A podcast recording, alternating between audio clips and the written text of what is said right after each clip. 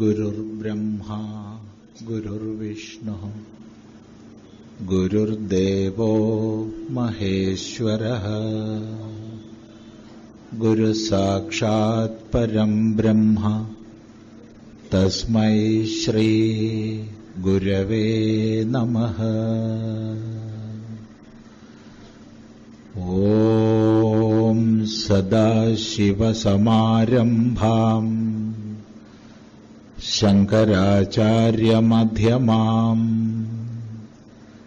അസ്മദാചാര്യപര്യന്താം. വന്ദേ ഗുരുപരംപരാം ഓം. ഇവിടെ ധർമ്മസംവാദം എന്ന പേരിൽ കേരളത്തിൽ എല്ലാ ജില്ലകളിലും ഒരു ഹിന്ദു മഹാസമ്മേളനം വീതം നടക്കുന്നതിന്റെ ഭാഗമായി ഈ പാലക്കാട് ജില്ലയിൽ ഈ ക്ഷേത്ര സന്നിധിയിൽ നമ്മളൊക്കെ ഒത്തുചേർന്നിരിക്കുകയാണ്. കൊളത്തൂർ അദ്വൈതാശ്രമം സനാതനധർമ്മ പ്രവർത്തനങ്ങളിൽ കഴിഞ്ഞ ഇരുപത്തിയഞ്ച് വർഷങ്ങളായി വിവിധ തലങ്ങളിൽ ഏർപ്പെട്ടു. വിശേഷിച്ചും വേദാന്തശാസ്ത്ര പ്രചരണ വിഷയത്തിൽ. ഇരുപത്തിയഞ്ചാം വർഷം വന്നണഞ്ഞപ്പോൾ ആ വാർഷികം എങ്ങനെ സമാചരിക്കണമെന്ന ആലോചന ഉണ്ടാവുകയും അതിന്റെ ഭാഗമായി കഴിഞ്ഞ ഒക്ടോബർ ഒന്നാം തീയതി ഒരു വർഷം നീണ്ടു നിൽക്കുന്ന കാര്യപരിപാടികളുടെ ഉദ്ഘാടനം നടക്കുകയുണ്ടായി. അതിനെ തുടർന്ന് നമ്മുടെ സമൂഹത്തിൽ തീർത്തും അശരണരും നിരാലംബരുമായ വൃദ്ധജനങ്ങൾക്ക് ഒരല്പമെങ്കിലും സേവ സമർപ്പിക്കണമെന്ന സങ്കല്പത്തോടുകൂടി ശ്രീ ശങ്കര വൃദ്ധസേവാ കേന്ദ്രം കുളത്തൂർ ഗ്രാമത്തിൽ താമസിക്കാൻ വീടില്ലാത്ത എത്ര കുടുംബങ്ങളുണ്ട് എന്നൊരു പഠനം നടത്തി അതിൽ തന്നെ പെൺകുട്ടികൾക്ക് പെൺകുട്ടികളുള്ള വീടുകൾക്ക് കുടുംബങ്ങൾക്ക് പ്രാധാന്യം കൊടുത്തുകൊണ്ട് ഏഴ് വീടുകളുടെ റിപ്പയറും അഞ്ച് വീടുകളുടെ നിർമ്മാണവും അടങ്ങുന്ന മംഗളാലയം ഇത്തരം പരിപാടികൾ ഏറെക്കുറെ നടത്തി. നമ്മുടെ സമൂഹത്തിൽ തീർത്തും രോഗഗ്രസ്തരായും പല വീഴ്ചകൾ പറ്റിയും ഒക്കെ സഞ്ചാരശേഷി നഷ്ടപ്പെട്ട് ഒന്ന് ആത്മഹത്യ ചെയ്യാൻ പോലും കഴിവില്ലാത്ത വിധം കിടക്കുന്ന ശയ്യാവലംബികളായവർക്ക് വേണ്ടി സാന്ത്വനം എന്നൊരു ബൃഹത്തായ പദ്ധതി വിഭാവനം ചെയ്ത് അത് തുടങ്ങിയിട്ടില്ല. അത് കോഴിക്കോട് പട്ടണത്തിലാണ് വിഭാവന ചെയ്തിട്ടുള്ളത്. ശാന്തമായി താമസിച്ച് ചികിത്സ നേടി ശാന്തമായി ഈശ്വര സ്മരണയോടുകൂടി ഒന്ന് മരിക്കാനുള്ളൊരവസരം. അതാണ് അതുകൊണ്ട് ഉദ്ദേശിക്കുന്നത്. അങ്ങനെ സാന്ത്വനം എന്നൊരു കേന്ദ്രം ഇങ്ങനെ വിവിധ പദ്ധതികൾ എല്ലാം ഒന്നും ഇവിടെ വിസ്തരിക്കുന്നില്ല. ഈ ഇരുപത്തിയഞ്ചാം വാർഷികത്തിന്റെ ഭാഗമായിട്ട് നടത്തിക്കൊണ്ടിരിക്കുകയാണ്. സമാജത്തിന്റെ പൂർണ സഹകരണത്തോടുകൂടി.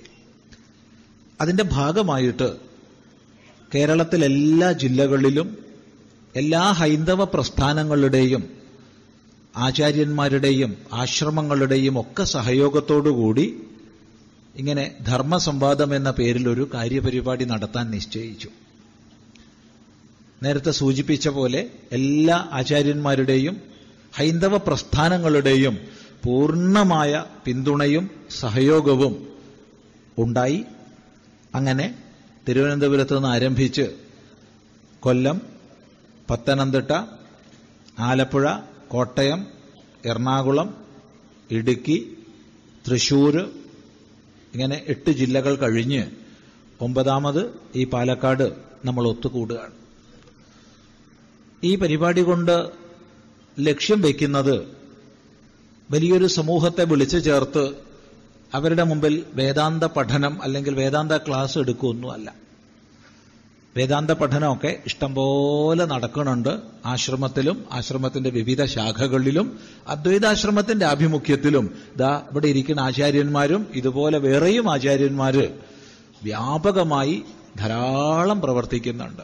ആ കൂട്ടത്തിൽ നമുക്കും പ്രവർത്തിക്കാൻ കഴിയുന്നു എന്നുള്ള സന്തോഷത്തോടു കൂടി പറയട്ടെ. ഇതുകൊണ്ട് ഉദ്ദേശിച്ചത് അതല്ല. മറിച്ച് നമ്മുടെ വർത്തമാനകാല യാഥാർത്ഥ്യങ്ങൾ ഇന്നത്തെ ഹിന്ദു സമാജത്തെ സംബന്ധിച്ച് വളരെ ശ്രദ്ധേയങ്ങളായിരിക്കുന്ന വിഷയങ്ങൾ. ഏതേത് വിഷയങ്ങളെ നമ്മൾ വളരെ ശ്രദ്ധിക്കുകയും വേണ്ടതുപോലെ പ്രതികരിക്കുകയും ചെയ്തില്ലെങ്കിൽ വലിയ വിപത്ത് നമുക്ക് വന്നു ചേരുമോ? അതിനെക്കുറിച്ച് കേരളീയ സമൂഹത്തെ ബോധിപ്പിക്കുക അല്ലെങ്കിൽ ബോധിപ്പിക്കാനുള്ള പരിശ്രമത്തിൽ ഒരു പതിനായിരത്തിൽ ഒരു പങ്കെങ്കിലും ചെയ്യാൻ സാധിക്കുക എന്നുള്ളതാണ് ഈ ധർമ്മസംവാദങ്ങളെ കൊണ്ട് ഉദ്ദേശിച്ചിട്ടുള്ളത്.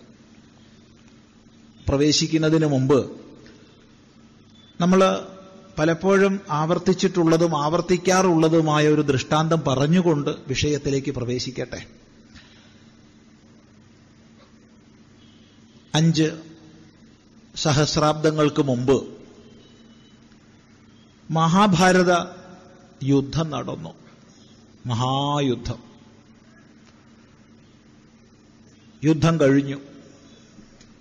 ആ യുദ്ധക്കളം അറുപത്തിനാല് കിലോമീറ്റർ നീളവും അറുപത്തിനാല് കിലോമീറ്റർ വീതിയുമുള്ള വലിയ യുദ്ധക്കളമാണ്. ലക്ഷക്കണക്കിന് പേര് പങ്കെടുത്ത മഹായുദ്ധമാണ് പര്യവസാനിച്ചത്. അവിടെ എത്രയോ ലക്ഷം പേരുടെ ശവശരീരങ്ങൾ. കഴുത്തു മുറിഞ്ഞ ദേഹഭാഗങ്ങൾ ഛിന്നഭിന്നമായ ശവശരീരങ്ങൾ. എത്രയോ ആനകളുടെയും കുതിരകളുടെയും ശവശരീരങ്ങൾ. തളം കെട്ടി നിൽക്കുന്ന അങ്ങേയറ്റം ദുർഗന്ധത്തെ പ്രസരിപ്പിക്കുന്ന രക്തത്തടാകം അവയുടെ മധ്യത്തിൽ മാംസഭാഗങ്ങൾ വലിച്ച് കീറുന്ന കഴുകന്മാരും കടിച്ചു പറിക്കുന്ന കുറുനരികളും. ആ ഒരു ചിത്രം മനസ്സിൽ കാണുക. ഇനിയും ജീവൻ പോയിട്ടില്ലാത്ത പലരുടെയും ഞെരങ്ങലുകളും മൂളലുകളും. ഇതൊക്കെ ചേർന്ന അതിഭീഷണമായ ഭീകരമായ മഹായുദ്ധക്കളത്തിൽ പൂർണ പ്രജ്ഞയോടുകൂടി ഒരു മനുഷ്യൻ കിടക്കുകയാണ്. ഒരൽപ്പം പോലും പ്രജ്ഞയ്ക്ക് കുറവില്ലാതെ. പ്രജ്ഞ പോയിരുന്നെങ്കിൽ തിരക്കേടില്ല. ഒരു പ്രജ്ഞയ്ക്ക് കുറവുമില്ലാതെ ഒരു ഇന്ദ്രിയത്തിനും ലോപം സംഭവിക്കാതെ ഒരു മനുഷ്യൻ അങ്ങനെ കിടക്കുകയാണ് ശരശയ്യയുടെ മുകളിൽ. എങ്ങനെ ഉണ്ടാവും ആ കിടത്തം? ഒന്ന് ആലോചിച്ച് നോക്കൂ. നമുക്ക് സങ്കല്പിക്കാൻ പറ്റുമോ? അങ്ങനെ കിടക്കുക. ഭീഷ്മര്. കുറെ ദിവസം കിടന്നപ്പോ കുറെ നേരം കടന്നപ്പോ ഭഗവാൻ യുധിഷ്ഠിരനോട് പറഞ്ഞു ഭീമനോട് പറഞ്ഞു അർജുനനോട് പറഞ്ഞു നകുലനോടും സഹദേവനോടും പറഞ്ഞു സർവജ്ഞനാണ് ആ കിടക്കുന്നത് പോയിട്ട് വല്ല ഉപദേശവും വാങ്ങിക്കോളൂ എന്ന് ഇവരെല്ലാം വരിവരിയായി പോയി അവിടുന്ന് ഉപദേശം ഗ്രഹിച്ചു. നമുക്ക് മഹാഭാരതത്തിൽ ലഭിക്കാവുന്ന ഏറ്റവും ഉത്കൃഷ്ടമായ ധർമ്മോപദേശമാണ് രണ്ട് പർവങ്ങളിൽ നീണ്ടു നിൽക്കുന്ന ഉപദേശം ഭീഷ്മ പിതാമഹൻ കൊടുത്തത്. ഒരു ചർച്ച നമ്മുടെ ഉള്ളിൽ വരികയാണ്. ഒരു ചിന്തനം. ഈ ഭീഷ്മര് പുതുതായിട്ട് എന്തെങ്കിലും പഠിച്ചോ അവിടുന്ന്? ഇല്ലല്ലോ. പിന്നെ എന്താ? ഇങ്ങനെയൊരു ശരശയിൽ കിടന്ന ശേഷമുള്ള അവസ്ഥയിൽ സർവജ്ഞനാണ് കിടക്കുന്നത്. പോയിട്ട് ഉപദേശം വാങ്ങിക്കോളൂ എന്ന് കൃഷ്ണൻ പാണ്ഡവരോട് പറഞ്ഞത്. വ്യാസഭഗവാൻ അത് വെളിപ്പെടുത്തിയിട്ടില്ല. പക്ഷേ നമുക്ക് ചിന്തിക്കാൻ ഒരുപാട് വകയുണ്ട്. മഹാഭാരതത്തിൽ വ്യാസഭഗവാൻ എഴുതിയതിലുപരി വരികൾക്കിടയിലൂടെ വായിക്കാനാണ് നമുക്ക് തരുന്നത്. ശ്രദ്ധിക്കുക. ആ കിടന്ന കിടപ്പിൽ എന്തെല്ലാം ചിത്രങ്ങൾ ഭീഷ്മരുടെ ഉള്ളിലൂടെ കടന്നു പോയിട്ടുണ്ടാവും. എന്തെല്ലാം ചിത്രങ്ങൾ? എത്രമാത്രം ആ മനസ്സ് ഉരുകിയിട്ടുണ്ടാവും. ആ ചിത്രങ്ങളിൽ കടന്നുപോയ ചിത്രങ്ങളിൽ എന്തുകൊണ്ടും ആദ്യം വരുന്നൊരു ചിത്രം ഇതായിരിക്കും. ഇതും വ്യാസഭഗവാൻ പറഞ്ഞിട്ടില്ല നമ്മൾ പറയുക. എന്തായിരിക്കും? രാജസദസ്സിൽ വെച്ച് രാജസദസ്സിൽ വെച്ച് പാഞ്ചാലിയുടെ വസ്ത്രം ഉരിഞ്ഞ് വലിച്ചഴിക്കുകയാണ്. അതിന് നേതൃത്വം കൊടുക്കുന്നത് ദുശാസനനാണ്. അതിനു വേണ്ട നിർദ്ദേശം കൊടുത്ത് അഭിരമിക്കുന്നത് ദുര്യോധനനാണ്. രാജസദസ്സിൽ വെച്ച് ഒരു സ്ത്രീയുടെ വസ്ത്രം ഉരിയുന്ന ചെയ്തി ആ ദുഷ്ചെയ്തി നടക്കുന്ന സമയത്ത് നിർത്തവിടെ അരുതിത് എന്ന് പറഞ്ഞുകൊണ്ട് ആ ഭീഷ്മ പിതാമഹൻ നടുത്തളത്തിലേക്ക് ഒന്ന് ചാടി ഇറങ്ങിയിരുന്നെങ്കിൽ അവിടെ നിൽക്കുമായിരുന്നു അത് നടക്കില്ലായിരുന്നു. എന്തിന്? ധാർത്തരാഷ്ട്രന്മാരിൽ ഒരുവനായ വികർണൻ പോലും പറഞ്ഞു നോക്കി ഫലം ഉണ്ടായില്ല. പക്ഷെ ഭീഷ്മര് പറഞ്ഞിരുന്നെങ്കിൽ ഫലിക്കുമായിരുന്നു. മിണ്ടാതിരുന്നു. മിണ്ടാതിരുന്നു. ഭീഷ്മർ വസ്ത്രം ഉരിഞ്ഞൊന്നുമില്ല. പക്ഷേ ഒരു സ്ത്രീയുടെ വസ്ത്രം പൊതുസഭയിൽ ഉരിയുന്നത് കണ്ട് മൗനം അവലംബിച്ചിരുന്നു. അതെ. ഒരുങ്ങി ഒരു ശരശയ്യ. അന്ന് ഒരു സ്ത്രീയുടെ വസ്ത്രം ഉരിയപ്പെട്ടെങ്കിൽ ഇന്ന് നമ്മുടെ രാഷ്ട്രമാതാവിന്റെ നമ്മുടെ ധർമ്മമാതാവിന്റെ വസ്ത്രം ഏതെല്ലാം ദിശകളിൽ നിന്ന് എത്രയെല്ലാം കശ്മലന്മാരുരിയുകയാണ് ഏതെല്ലാം രീതിയിൽ ഈ ധർമ്മമാതാവിനെ അപമാനിക്കുകയാണ്. ഇത് കണ്ടിട്ട് നമ്മൾ ഓരോരുത്തരും മിണ്ടാണ്ടിരിക്കുകയാണെങ്കിൽ ഉണ്ടച്ചോറിന് കൂറ് കാണിക്കാനോ മറ്റെന്തിനോ വേണ്ടി എന്തിനാണെന്നറിയില്ല. ഭീഷ്മര് പറഞ്ഞിട്ടുണ്ട് എന്തുകൊണ്ടാന്ന്? അർത്ഥസ്യ ദാസ സർവേപി നാർത്ഥോ ദാസോ ഹി കസ്യചിത്. എല്ലാവരും ധനത്തിന്റെ ദാസന്മാരാണ്. ധനം ആരുടെയും ദാസനല്ല എന്ന് ഭീഷ്മർ സത്യം വിളിച്ചു പറഞ്ഞിട്ടുണ്ട്. പക്ഷെ നമ്മൾ എന്തിന്റെയൊക്കെയോ പേരിൽ മിണ്ടാണ്ടിരിക്കുകയാണെങ്കിൽ ഒരു സംശയവുമില്ലാതെ പറയട്ടെ നമുക്കൊക്കെ നാളെ ഒരു ശരശയ്യ ഒരുങ്ങി കാത്തിരിക്കുന്നുണ്ട്. ചെറിയൊരു വ്യത്യാസം മാത്രം ഉണ്ടാവും ഭീഷ്മര് സ്വയം തയ്യാറായിട്ട് അങ്ങോട്ട് കടന്നത് അതിലേക്ക്. നമ്മളെ ചിലര് ബലപൂർവകം പിടിച്ച് കടത്തും. വേണോ വേണ്ടയോ എന്ന് ആലോചിക്കുക. ആലോചിച്ചേ മതിയാവും. ഇനിയും സമയം വൈകിയിട്ട് ചിന്തിച്ചിട്ട് പ്രയോജനമില്ല. കാരണം തെറ്റ് ഞാനൊന്നും ചെയ്തില്ലല്ലോ എന്ന് പറഞ്ഞതുകൊണ്ട് പ്രയോജനമില്ല. തെറ്റുകൾ കാണുമ്പോൾ പ്രതികരിക്കേണ്ട രീതിയിൽ പ്രതികരിക്കണം. കൂടുതൽ കൂടുതൽ തെറ്റിലേക്ക് വീണു പോകാതെ മുന്നോട്ട് പോകാനുള്ള കരുത്ത് നമ്മുടെ സമാജത്തിന് നൽകണം. ഈ കർത്തവ്യം നമ്മുടെയൊക്കെ കർത്തവ്യമാണ്. ഈ കർത്തവ്യത്തെക്കുറിച്ച് ഓർമ്മിക്കാനും ഓർമ്മിപ്പിക്കാനുമാണ് വാസ്തവത്തിൽ ഈ ധർമ്മസംവാദം. ഒന്നുകൂടി പറഞ്ഞുകൊണ്ട് ആരംഭിക്കട്ടെ.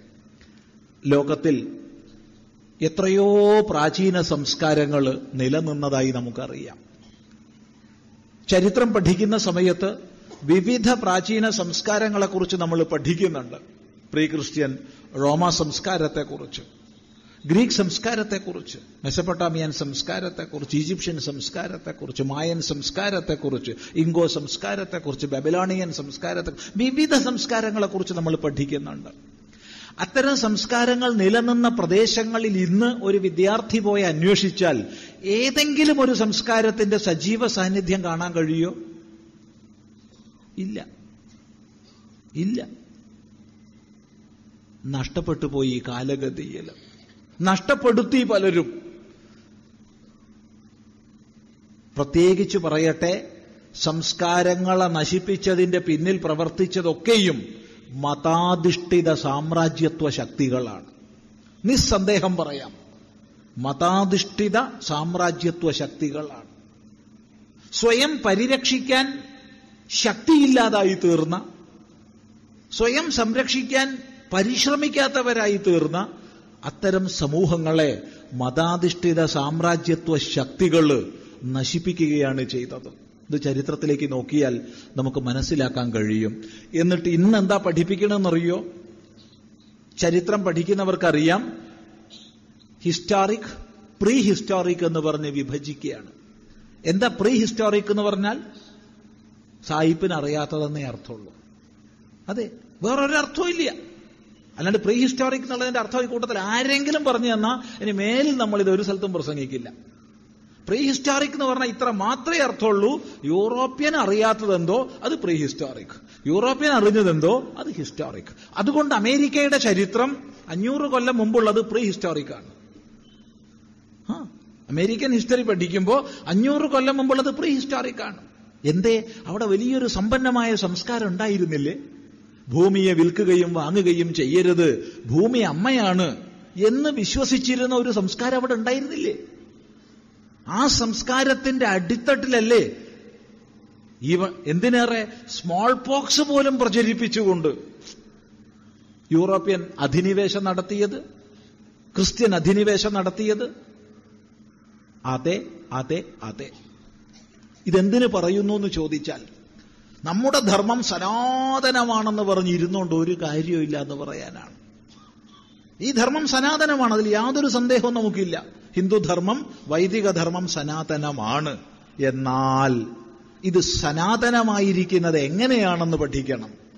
ഓരോ കാലഘട്ടത്തിലും വന്നു ചേരുന്ന അപചയങ്ങളിൽ നിന്ന് ഈ ധർമ്മവ്യവസ്ഥയെ ആചാര്യന്മാര് ആ ആചാര്യന്മാരുടെ ഉദ്ബോധനങ്ങൾ ഏറ്റെടുത്ത് ബഹുസമൂഹം ഉദ്ധരിച്ചതിലൂടെയാണ് ഈ ധർമ്മവ്യവസ്ഥ സനാതനമായി നിലനിന്നത്.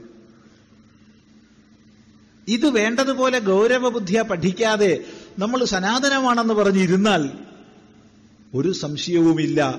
മൺമറഞ്ഞ സംസ്കാരങ്ങളുടെ പട്ടികയിൽ ഒന്നുകൂടി എഴുതി ചേർക്കപ്പെടും. അത് സംഭവിക്കരുത്. സംഭവിക്കാതിരിക്കണമെങ്കിൽ നാം ഉയർന്നേ മതിയാവൂ ഉണർന്നേ മതിയാവൂ. ഈ ഉണർച്ചയുടെ സന്ദേശത്തെ പങ്കുവയ്ക്കുന്നതിനാണ് ഇത്തരം സമ്മേളനങ്ങളെന്ന് മനസ്സിലാക്കുക. ഈ സ്ഥിതിയിൽ ഈ പറഞ്ഞ സാഹചര്യത്തിൽ നമുക്ക് ലോകത്തെ ഒന്ന് നോക്കിക്കാണാൻ ശ്രമിക്കാം. ഈ ധർമ്മസംവാദത്തിൽ വലിയ പ്രഭാഷണമല്ല ഉദ്ദേശിച്ചത് ചെറിയ പ്രഭാഷണവും കൂടുതൽ സംശയ നിവാരണവും ഉദ്ദേശിച്ചത്. അതുകൊണ്ട് ആ മര്യാദ നമ്മൾ തെറ്റിക്കുന്നില്ല. എങ്കിലും സൂചിപ്പിക്കട്ടെ ഇന്നത്തെ ലോകത്തിലേക്ക് നമുക്കൊന്ന് നോക്കാം. രണ്ട് തരം കാഴ്ചകളെ നമ്മൾ കാണുകയാണ്. ഒന്ന് പ്രതീക്ഷാനിർഭരമായ മനസ്സോടുകൂടി ലോകം മുഴുവൻ ഭാരതത്തിലേക്ക് ഉറ്റുനോക്കുന്നതാണ് ഒരു കാഴ്ച. ലോകം മുഴുവൻ ഭാരതത്തിലേക്ക് ഉറ്റുനോക്കുന്നെന്ന് പറയുമ്പോൾ ഇത് അതിശയോക്തിപരമല്ലേ അസത്യമല്ലേ എന്ന് ചിലർക്കെങ്കിലും തോന്നിയേക്കാം. ലോകം മുഴുവൻ ലോകത്തിലെ എല്ലാ ജനങ്ങളും ഉറ്റുനോക്കുന്നു എന്നുള്ള അർത്ഥത്തിലല്ല പറഞ്ഞത്. ലോകത്തിലെ അഭിജ്ഞ സമൂഹം വിചാരശീലതയുള്ള സമൂഹം പ്രതീക്ഷാനിർഭരമായ മനസ്സോടുകൂടി ഇന്ന് ഭാരതത്തിലേക്ക് ഉറ്റുനോക്കുന്നുണ്ട്. എന്താണ് അതിന്റെ സാഹചര്യം? എന്താണ് അതിന്റെ പശ്ചാത്തലം? വിസ്തരിക്കുന്നില്ല. അല്പമാത്രം പറയട്ടെ. നോക്കൂ. മതങ്ങളൊക്കെ പ്രസംഗങ്ങളിൽ പറയും ശാന്തിയാണ് സമാധാനമാണെന്ന്. മതം ശാന്തിയാണ് സമാധാനമാണ്. എന്നാൽ ലോകത്തിൽ നമ്മൾ കാണുന്നതോ ലോകത്തിൽ ഒരു രാജ്യം പോലും ഒഴിവില്ലാത്ത വിധം മതത്തിന്റെ പേരിൽ രക്തപ്പുഴകൾ ഒഴുകുകയാണ്. ഒരു രാജ്യത്ത് പോലും ശാന്തിയില്ല സമാധാനമില്ല. നമ്മൾ ലോകത്തിന്റെ വ്യത്യസ്ത ഭാഗങ്ങളിൽ സഞ്ചരിക്കുമ്പോൾ ഒരു എയർപോർട്ടിൽ എത്തിക്കഴിഞ്ഞാൽ അല്ലെങ്കിൽ ഒരു റെയിൽവേ സ്റ്റേഷനിൽ എത്തിക്കഴിഞ്ഞാൽ ഏറ്റവും അധികം കേൾക്കുന്ന അനൗൺസ്മെന്റ് എന്താണ്? ഏറ്റവും കാണുന്ന പരസ്യ ബോർഡ് എന്താണ്? ഒരു സംശയമില്ല നമ്മുടെ അനുഭവത്തിൽ ഉടമസ്ഥനില്ലാതെ ഏതെങ്കിലും ബാഗോ പെട്ടിയോ കണ്ടാൽ ഉടനെ അധികാരികളെ അറിയിക്കുക എന്നാണ്. ഇതാണ് നമ്മൾ ഏറ്റവും അധികം കാണുന്ന ബോർഡ്. ഇതാണ് ഏറ്റവും അധികം കേൾക്കുന്ന അനൗൺസ്മെന്റ് എന്തേ കാരണം? ആർക്കും പരസ്പര വിശ്വാസമില്ല. എപ്പോഴാ ബോംബ് പൊട്ടുക എന്നറിയില്ല. എപ്പോഴാ വെടി ഉതിർക്കപ്പെടുക എന്നറിയില്ല. എന്തിന്റെ പേരില? മറ്റൊന്നിന്റെയും പേരിലല്ല മതത്തിന്റെ പേരിലാണ്. അതെ പിഞ്ചു കുഞ്ഞുങ്ങളെ പോലും ജീവനോടുകൂടി കുഴിച്ചു മൂടുന്ന ചര്യകൾ നമ്മൾ കാണുന്നു. വിറങ്ങലിച്ചു നിൽക്കുന്നു. ബഹു ഭൂരിപക്ഷത്തിന്റെ മനസ്സ്. ഇതൊന്നും നേരെയാവില്ല എന്ന് നിരാശാനിർഭരമായ മനസ്സോടുകൂടി പറയുന്നു ചിലർ. എന്നാൽ ലോകത്തിലെ അഭിജ്ഞ സമൂഹം വിചാരശീലതയുള്ള സമൂഹം അന്വേഷിക്കുന്നുണ്ട് എന്താണ് ഒരു രക്ഷാമാർഗം. എന്താണ് നാളെയിലേക്ക് ലോകത്തെ നയിക്കുന്ന ഒരു ദർശനം? ഇന്നുള്ളതുപോലെ ലോകത്തെ സ്നേഹിക്കാൻ പഠിപ്പിക്കുന്ന അത് പ്രത്യേകം ശ്രദ്ധിക്കണം. മാറ്റി സ്നേഹിക്കുകയല്ല മാറ്റാൻ സ്നേഹിക്കുകയുമല്ല. അങ്ങനെ രണ്ട് സ്നേഹങ്ങളുണ്ട്. ഒന്ന് മാറ്റാൻ സ്നേഹിക്കുക. ധാരാളം കേട്ടിട്ടുണ്ടാവും. മറ്റൊന്ന് മാറ്റി സ്നേഹിക്കുക. ഇത് രണ്ടുമല്ല ഇന്നുള്ളതുപോലെ സ്നേഹിക്കാൻ നമ്മെ പഠിപ്പിക്കുന്നത് ഏതൊരു ദർശനമാണ്. ഈ അന്വേഷണം ഇന്ന് ഭാരതത്തിലേക്കാണ് തിരിയുന്നത്. ഒരു സംശയമില്ലാതെ പറയാം. ഭാരതം മുന്നോട്ട് വെച്ച ധർമ്മവീക്ഷണത്തിലേക്ക്. ഇനി മറ്റൊരു കോണിൽ നിന്ന് നോക്കിക്കഴിഞ്ഞാൽ ഇന്ന് ഏതെങ്കിലും രണ്ട് രാഷ്ട്ര നേതാക്കന്മാരോ രണ്ട് ശാസ്ത്രജ്ഞന്മാരോ ഒത്തുചേർന്ന് കഴിഞ്ഞാൽ അവരുടെ ചർച്ചയുടെ ആദ്യത്തെ ഇനമായി തീരുകയാണ് പാരിസ്ഥിതിക പ്രശ്നങ്ങൾ. സ്വാർത്ഥമതിയായ മനുഷ്യന്റെ കയ്യിൽ സാങ്കേതിക വിദ്യ വന്നണഞ്ഞപ്പോ ഈ ഭൂമിയുടെ നിലനിൽപ്പിന് പോലും ചോദ്യചിഹ്നം ഉയർത്തിക്കൊണ്ട് പാരിസ്ഥിതിക പ്രശ്നങ്ങൾ വ്യാപിച്ചു. എന്താണ് ഒരു പരിഹാരം? ചർച്ചാവേദികളിൽ രാഷ്ട്രങ്ങൾ പരസ്പരം കുറ്റപ്പെടുത്തുന്നു. എന്നാൽ വിചാരശീലതയുള്ള സമൂഹം അന്വേഷിക്കുന്നുണ്ട്. എന്താണ് ഒരു രക്ഷാമാർഗം? എങ്ങോട്ടാണ് ഈ അന്വേഷണം നീളുന്നത്? ഒരു സന്ദേഹവുമില്ലാതെ പറയാം ഭാരതം മുന്നോട്ട് വെച്ച യജ്ഞവീക്ഷണത്തിലേക്കാണ്. അതെ ഇനിയും വ്യാവസായിക വിപ്ലവത്തിന് ശേഷം യൂറോപ്പിൽ ഒട്ടനവധി ഇസങ്ങൾ വളർന്നു വന്നത് നമുക്കറിയാം. സമത്വ സാഹോദര്യത്തിന്റെ സുന്ദര ലോകം സൃഷ്ടിക്കാമെന്നൊക്കെയുള്ള വാഗ്ദാനങ്ങൾ നൽകിക്കൊണ്ട് ആവിർഭവിച്ച ഇസങ്ങൾ തീർച്ചയായിട്ടും സിദ്ധാന്തത്തിൽ നല്ലതൊക്കെ തന്നെയാ പലതും. പക്ഷേ പരിവർത്തനം ഇച്ഛിച്ചുകൊണ്ട് സമാശ്ലേഷിച്ച സമൂഹത്തിന് നിരാശയെ നൽകിക്കൊണ്ട് എന്തിനെതിരായിക്കൊണ്ട് രംഗപ്രവേശം ചെയ്തോ അതിന്റെ വക്താക്കളായി സ്വയം തീരുന്ന കാഴ്ച കണ്ട് എന്താണ് ഒരു രക്ഷാമാർഗം എന്ന് അന്വേഷിക്കുന്ന സമൂഹമാണ് ഇന്ന് വളർന്നുകൊണ്ടിരിക്കുന്നത് ഒരു സംശയം പറയുന്നതിനില്ല. എങ്ങോട്ടാണ് അന്വേഷിക്കുന്നത്? സർവചരാചരങ്ങളിലും ഉള്ളിലുള്ള ഏകത്വത്തെ വിളംബരം ചെയ്ത വൈദിക ദർശനത്തിലേക്ക് വേദാന്ത വീക്ഷണത്തിലേക്ക്. ഇങ്ങനെ വിവിധ പശ്ചാത്തലങ്ങളിൽ ഇരുന്നു കൊണ്ട് നോക്കിയാൽ നമുക്ക് കാണാൻ സാധിക്കും. ലോകം ഇന്ന് പ്രതീക്ഷാ നിർഭരമായ മനസ്സോടുകൂടി ഭാരതത്തിലേക്ക് ഉറ്റുനോക്കുന്നു. അതിനനുസൃതമായ പരിവർത്തനം ഈ ഭാരതത്തിലും സംഭവിക്കുന്നുണ്ട്. ഒരു സംശയവും പറയുന്നതിനില്ല. എല്ലാ മേഖലകളിലും നമ്മൾ ഉയരുക തന്നെയാണ്. എല്ലാ മേഖലകളിലും.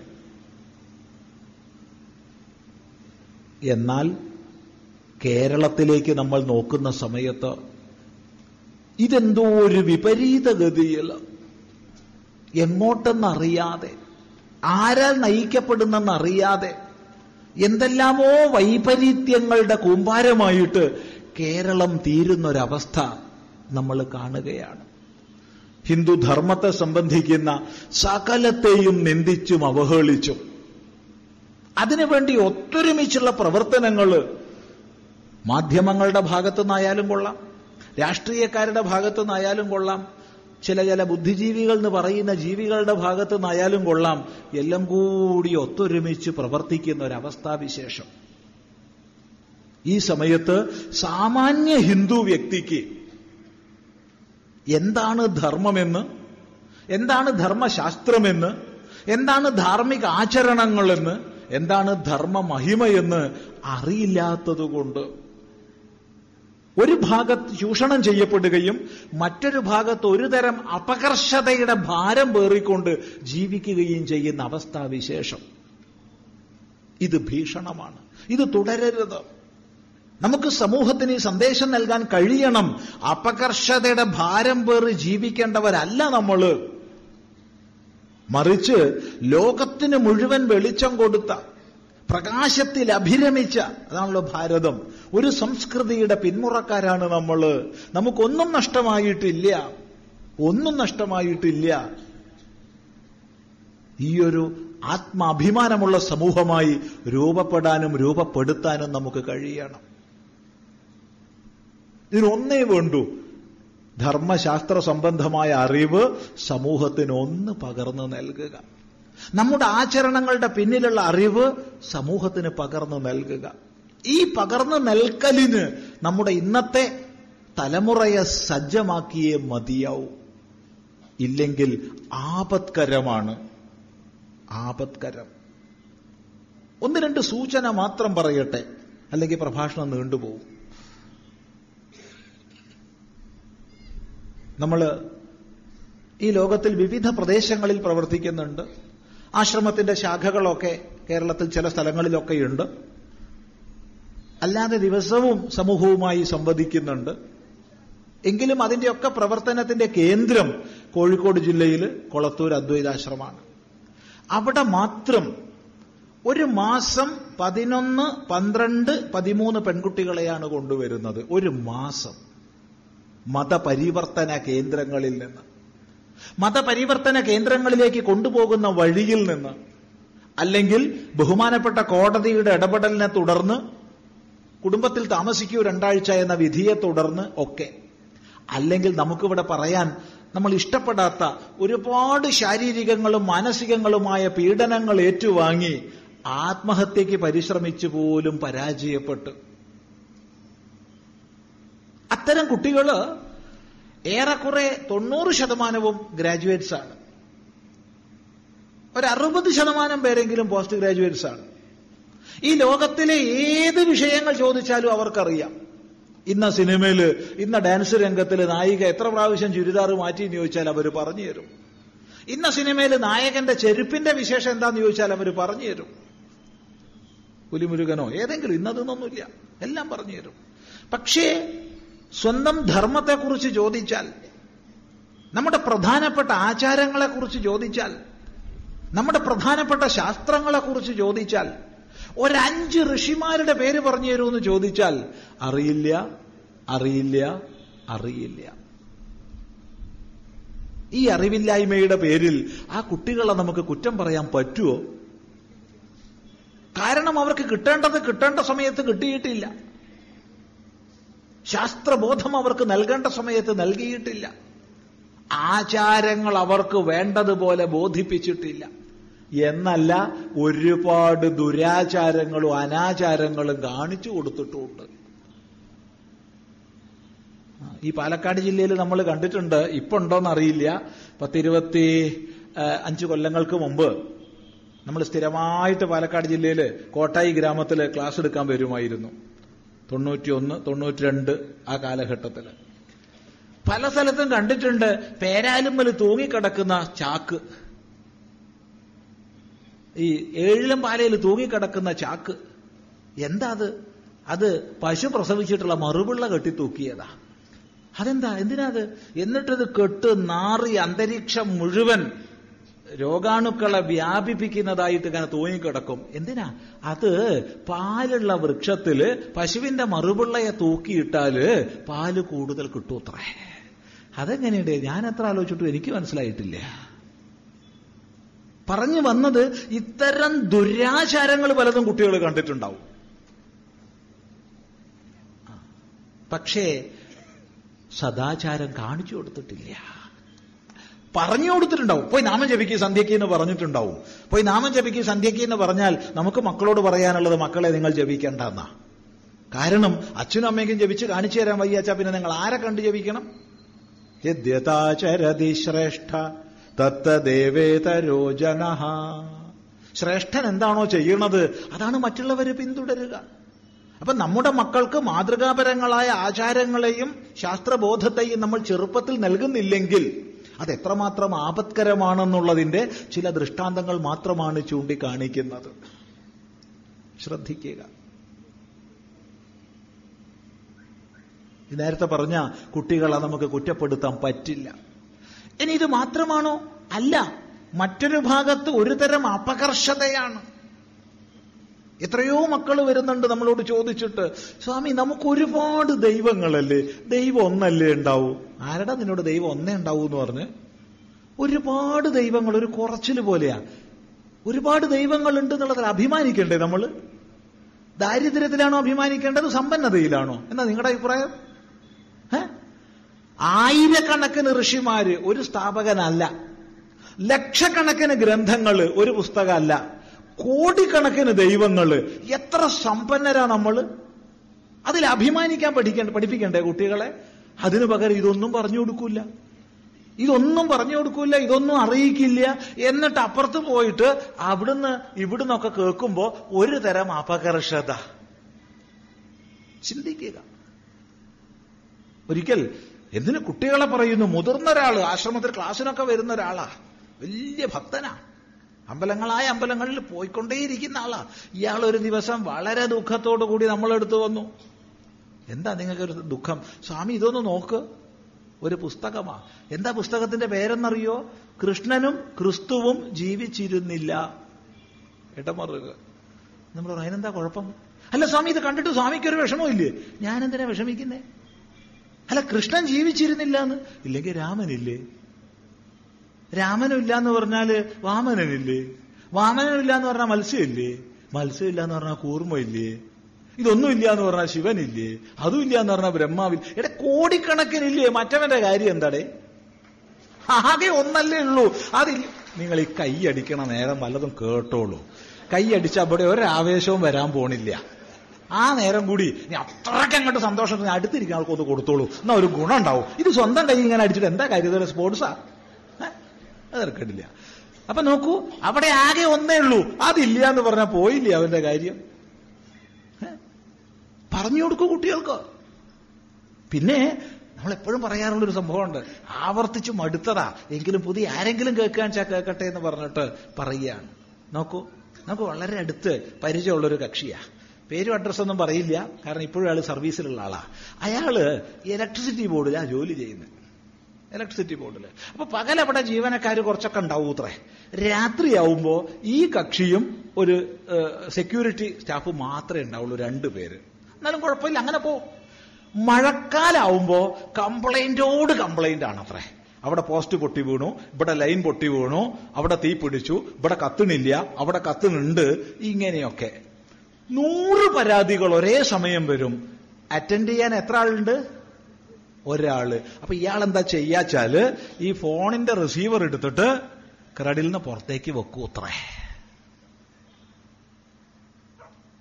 ഈ ഗതികേട് നമുക്ക് വരുമോ ഇവിടെ ഒരു പ്രയാസം ഇല്ലാതിരിക്കട്ടെ ഇവിടെ ഒരു ആപത്തും വരാതിരിക്കട്ടെ എല്ലാവരും സന്തോഷമായിട്ട് ഈ ധർമ്മസംവാദം കഴിഞ്ഞ് പിരിഞ്ഞു പോട്ടെ. എങ്കിൽ തന്നെ നമുക്കൊന്ന് സങ്കല്പിക്കാലോ. എന്തെങ്കിലും ഒരു വിഷമം ഇവിടെ ഉണ്ടായി നിൽക്കുക. ഈ കണ്ട ജനങ്ങളൊക്കെ അത് ഭഗവാനേ എന്ന് വിളിച്ച് പ്രാർത്ഥിച്ചു എന്ന് വിചാരിക്കുക. ഏത് ഭഗവാനാ രക്ഷിക്കുക? ഒരുത്തനെ ഉള്ളൂ വെച്ചാൽ അവൻ ഫോണിന്റെ റിസീവർ എടുത്ത് ക്രെഡിൽ നിന്ന് മാറ്റി വെക്കും.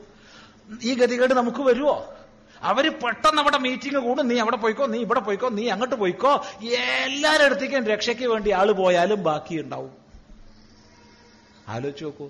ഇതാണോ സ്വാമി പറഞ്ഞു കൊടുക്കേണ്ടത്? കുട്ടിയേക്ക് ഇതൊക്കെ പറഞ്ഞു കൊടുത്താൽ മതി.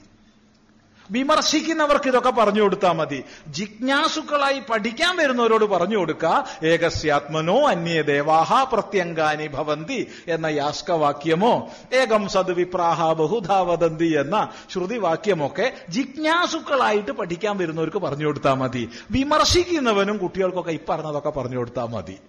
കൊടുക്കാറുണ്ടോ? നേരെ മറിച്ച് അല്ല അമ്മേ ഒരുപാട് ദൈവമല്ലേ നമുക്ക്? ഞാനും അതട ആലോചിക്കണത് ആ, നമുക്ക് എത്ര ദൈവമുണ്ട്? ഏ മുപ്പത്തി മുക്കോടി എന്നൊന്നും ആരും പറഞ്ഞേക്കരുത്. പോരാന്നാ നമ്മുടെ അഭിപ്രായം. കോടാനുകോടിയുണ്ട്. ഇനി എത്ര എണ്ണത്തെ വാങ്ങിച്ചാൽ നമുക്ക് കൂട്ടുകയും ചെയ്യാം? അതിനേതെങ്കിലും രാഷ്ട്രത്തിന്റെ അധിപതി ഡിക്ലറേഷൻ പുറപ്പെടുപ്പിക്കൊന്നും വേണ്ട. ദാ പുതിയ പത്ത് ദൈവങ്ങളെ കൂടി കൂട്ടിയിട്ടുണ്ട്. അവരുടെ മുമ്പിൽ മെഴുകുതിരി വെച്ച് നിങ്ങൾക്ക് പ്രാർത്ഥിക്കാം. അവരിൽ നിന്ന് അനുഗ്രഹം തേടാമെന്ന്. പുതിയതായിട്ട് ഒരു രാഷ്ട്രത്തലവനും പ്രഖ്യാപനം ഇറക്കണ്ട. ഇപ്പൊ തന്നെ കോടിക്കണക്കിനുണ്ട്. ഇനി എത്ര എണ്ണത്തെ കൂട്ടുകയും ചെയ്യാം? പറയുന്ന അർത്ഥം മനസ്സിലാക്കുക. നമ്മൾ ഇത് പറയുമ്പോൾ ഓർമ്മിക്കുന്നത് രസകര ഈ രസകരായതൊന്നും പറയാണ്ട നേരമില്ല. എന്നാലും ഓർമ്മ വന്നാ പറയണ്ടേ. നാല് രണ്ട് മൂന്ന് ചെറുപ്പക്കാർ നമുക്ക് പരിചയമുള്ള അടുപ്പുള്ള ആൾക്കാരാട്ടുവോ തീവ്ര ഹിന്ദുക്കൾ എന്ന് പറഞ്ഞാൽ അങ്ങനെ ഉണ്ടല്ലോ ഇപ്പൊ ഹിന്ദു രാഷ്ട്രമാക്കണം എന്ന് പറയുന്ന ജാതി സാധനങ്ങളാ. ഇങ്ങനെ കുറച്ചെണ്ണം ഒരു എട്ടെണ്ണം കൂടിയിട്ട് ഒരു തീർത്ഥയാത്ര പോയി. അങ്ങനെ തീർത്ഥയാത്ര പോയിട്ട് അപാര ഹിന്ദുത്വവാദികളാണേ. ആ അങ്ങനെ പോയിട്ട് കേദാർനാഥ് പോയി. അവിടെ അപ്പൊ പെട്ടെന്ന് മഞ്ഞുവീഴ്ച വല്ലാതെ തുടങ്ങി. അവർ ദർശനം കഴിഞ്ഞ് പെട്ടെന്ന് മടങ്ങേണ്ടി വന്നു. അവിടെ താമസിക്കാനൊന്നും പറ്റാത്ത അവസ്ഥ. കഴുതച്ചാണകം കൊണ്ട് വഴിയാകെ പ്രശ്നം. ഈ മഞ്ഞുവീഴ്ച കൊണ്ട് ആകെ വഴുക്കണു. ഇരുടുവായി. പെട്ടെന്ന്. ഈ സമയത്ത് ഇതിൽ ഒരാളുടെ കാൽ പടം മറഞ്ഞു. ശ്രദ്ധിക്കണേ ഉടനെ ഇയാൾ അല്ലോ യഹോവാ രക്ഷിക്കണേ പറഞ്ഞു. അപ്പൊ എല്ലാരും വിചാരിച്ചു എവന്റെ തലയ്ക്ക് എന്താ തണുപ്പ് കയറിയോ? തീവ്ര ഹിന്ദുക്കളാ. തീവ്രം ഇജാതി ഇത്യാദി തീവ്രത ഉള്ളവരെ കാണില്ല. അങ്ങനെയാ. ഇവൻ എന്തുവല്ല തണുപ്പ് പറ്റിയോ എന്ന് വിചാരിച്ചിട്ട് നോക്കി. നീ എന്താ ഇങ്ങനെ പറഞ്ഞേ? പിന്നെ ഈ കഷ്ടപ്പാടിലേക്ക് നമ്മളെ ദൈവങ്ങളെ പ്രാർത്ഥിക്കുക ഞാൻ വിളിക്കില്ല. പറഞ്ഞത് അർത്ഥം മനസ്സിലാക്കൂ. അത്ര പോലും കോടിക്കണക്കിന് ദൈവങ്ങൾ നമുക്കുണ്ട്. ഇനി എത്ര വേണം കൂട്ടിച്ചേർക്കുകയും ചെയ്യാം? ഒരു പ്രശ്നവും ഇല്ല. ഈ സമ്പന്നതയിൽ അഭിമാനിക്കാൻ നമ്മളെ കുട്ടികളെ പഠിപ്പിക്കാതെ ഒരു തരം അപകർഷതയുടെ ഭാരം പേറി ജീവിക്കാൻ പഠിപ്പിച്ചാൽ എന്തുണ്ടാവുക എന്നറിയോ അവൻ എന്നും ചോദ്യങ്ങൾക്ക് ഉത്തരം കൊടുക്കാൻ വിധിക്കപ്പെട്ടവനാകും. ചോദ്യങ്ങൾക്ക് ഉത്തരം കൊടുക്കുന്നതിനനുസരിച്ച് പുതിയ ചോദ്യങ്ങൾ വന്നുകൊണ്ടിരിക്കും. പറ്റില്ല. ചോദ്യം ചോദിക്കാൻ പഠിപ്പിക്കണം. ഈ അഭിമാനം ഈ ആത്മാഭിമാനം നമുക്ക് വളർത്തിയെടുക്കാൻ സാധിക്കണം. അതെ. ഇന്ന് വലിയ ഉയർച്ച നമുക്ക് സംഭവിക്കുന്നുണ്ടെന്നുള്ളതിൽ ഒരു സംശയവുമില്ല. ഒരു സംശയവുമില്ല. ഈ കേരളത്തിലും അതെ. ക്ഷേത്രങ്ങളായ ക്ഷേത്രങ്ങളൊക്കെ ജീർണോദ്ധാരണം ചെയ്തു കഴിഞ്ഞു. ആചാരങ്ങളിലേക്ക് സമൂഹം വളരെ ശ്രദ്ധയോടുകൂടി വരുന്നുണ്ട്.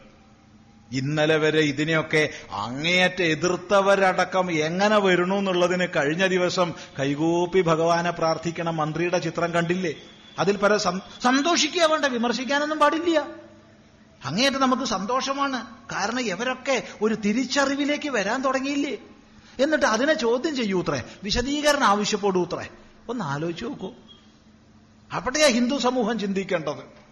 ഒരു ഹിന്ദുവായ വ്യക്തി അദ്ദേഹം ക്ഷേത്രത്തിൽ തൊഴുതതിന്റെ പേരിൽ പാർട്ടി അദ്ദേഹത്തോട് വിശദീകരണം ആവശ്യപ്പെടുന്നു. തീർച്ചയായിട്ടും പാർട്ടിക്ക് അതിനുള്ള സ്വാതന്ത്ര്യമുണ്ട്.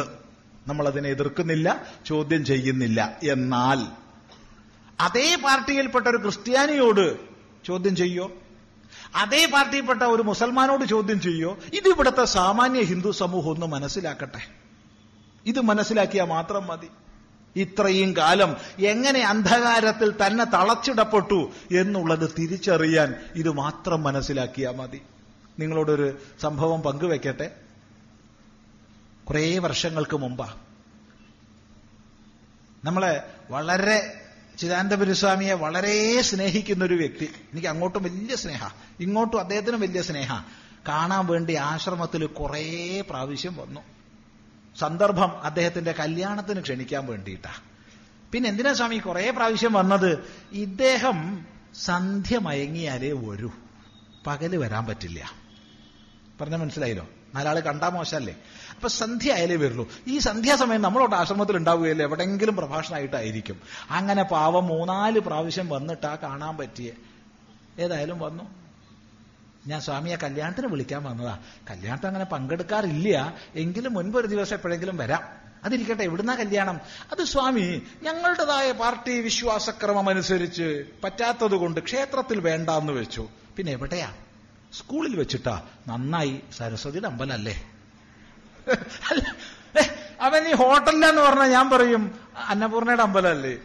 അവനെന്നെ ശ്മശാനത്തിലാന്ന് പറഞ്ഞാൽ ഞാൻ പറയും ശ്മശാന ഭൈരവന്റെ അമ്പലല്ലേ? പിന്നെന്താ? അതിരിക്കട്ടെ. നീ നിന്റെ പാർട്ടി വിശ്വാസം കൊണ്ടല്ലേ അമ്പലത്തിൽ വേണ്ടാന്ന് വെച്ചത്? നീ ഇവിടെ ഇരിക്കും ഞാൻ വരാം എന്ന് പറഞ്ഞ് അകത്തേക്ക് പോയി. എന്തിനാ അകത്തേക്ക് പോയി ഈച്ച അതിന്റെ ഒരാഴ്ച മുമ്പ്. അപ്പൊ ഇത് വായിക്കുമ്പോൾ ഇത് കേട്ടാൽ നിങ്ങൾക്ക് ചിലർക്കൊക്കെ ഈ കാലം ഏതാന്ന് മനസ്സിലാവും. അതിന്റെ ഒരാഴ്ച മുമ്പ് പത്രത്തിലൊരു വാർത്ത ഉണ്ടായിരുന്നു. അവരുടെ കേരള സ്റ്റേറ്റ് കൺവീനർ ലോറൻസ്. ലോറൻസിന്റെ സന്താനത്തിന്റെ വിവാഹം ബിഷപ്പ് നേരിട്ട് വന്ന് നടത്തി കൊടുത്ത റിപ്പോർട്ട് ഉണ്ടായിരുന്നു പത്രത്തിൽ. ഈ പത്ര റിപ്പോർട്ട് കൊടുത്ത് ഞാൻ ചെന്നു. അല്ല നിങ്ങളുടെ പാർട്ടി നേതാവിന്റെ കുട്ടിയുടെ കല്യാണമല്ലേ അത്? ആ അതെടെ പള്ളിയിലും നടത്ത ബിഷപ്പ് നേരിട്ട് പള്ളിയിൽ അച്ഛനൊന്നും അല്ല നടത്തുന്നത് ബിഷപ്പ് നേരിട്ട. പിന്നെ നിനക്ക് എന്താടേ അമ്പലത്തിൽ നടത്തിയ കുഴപ്പം? എന്തിനാ നീ അടിമത്വം വെച്ചുകൊണ്ട് നടക്കുന്നത് എന്തായാലും സ്വാമി ഇതൊക്കെ നിശ്ചയിക്കപ്പെട്ടില്ലേ? അത് അതുപോലെയൊക്കെ നടക്കട്ടെ അത് അതുപോലെയൊക്കെ നടക്കട്ടെ എന്ന് നമ്മളും പറഞ്ഞു. ദാ അയാളുടെ കുട്ടിക്ക് ഈ കയ്യോണ്ട ചോറ് കൊടുത്തേ. അയാളുടെ കുട്ടിക്ക് ഈ കൈകൊണ്ട വിദ്യാരംഭം കുറിച്ച്.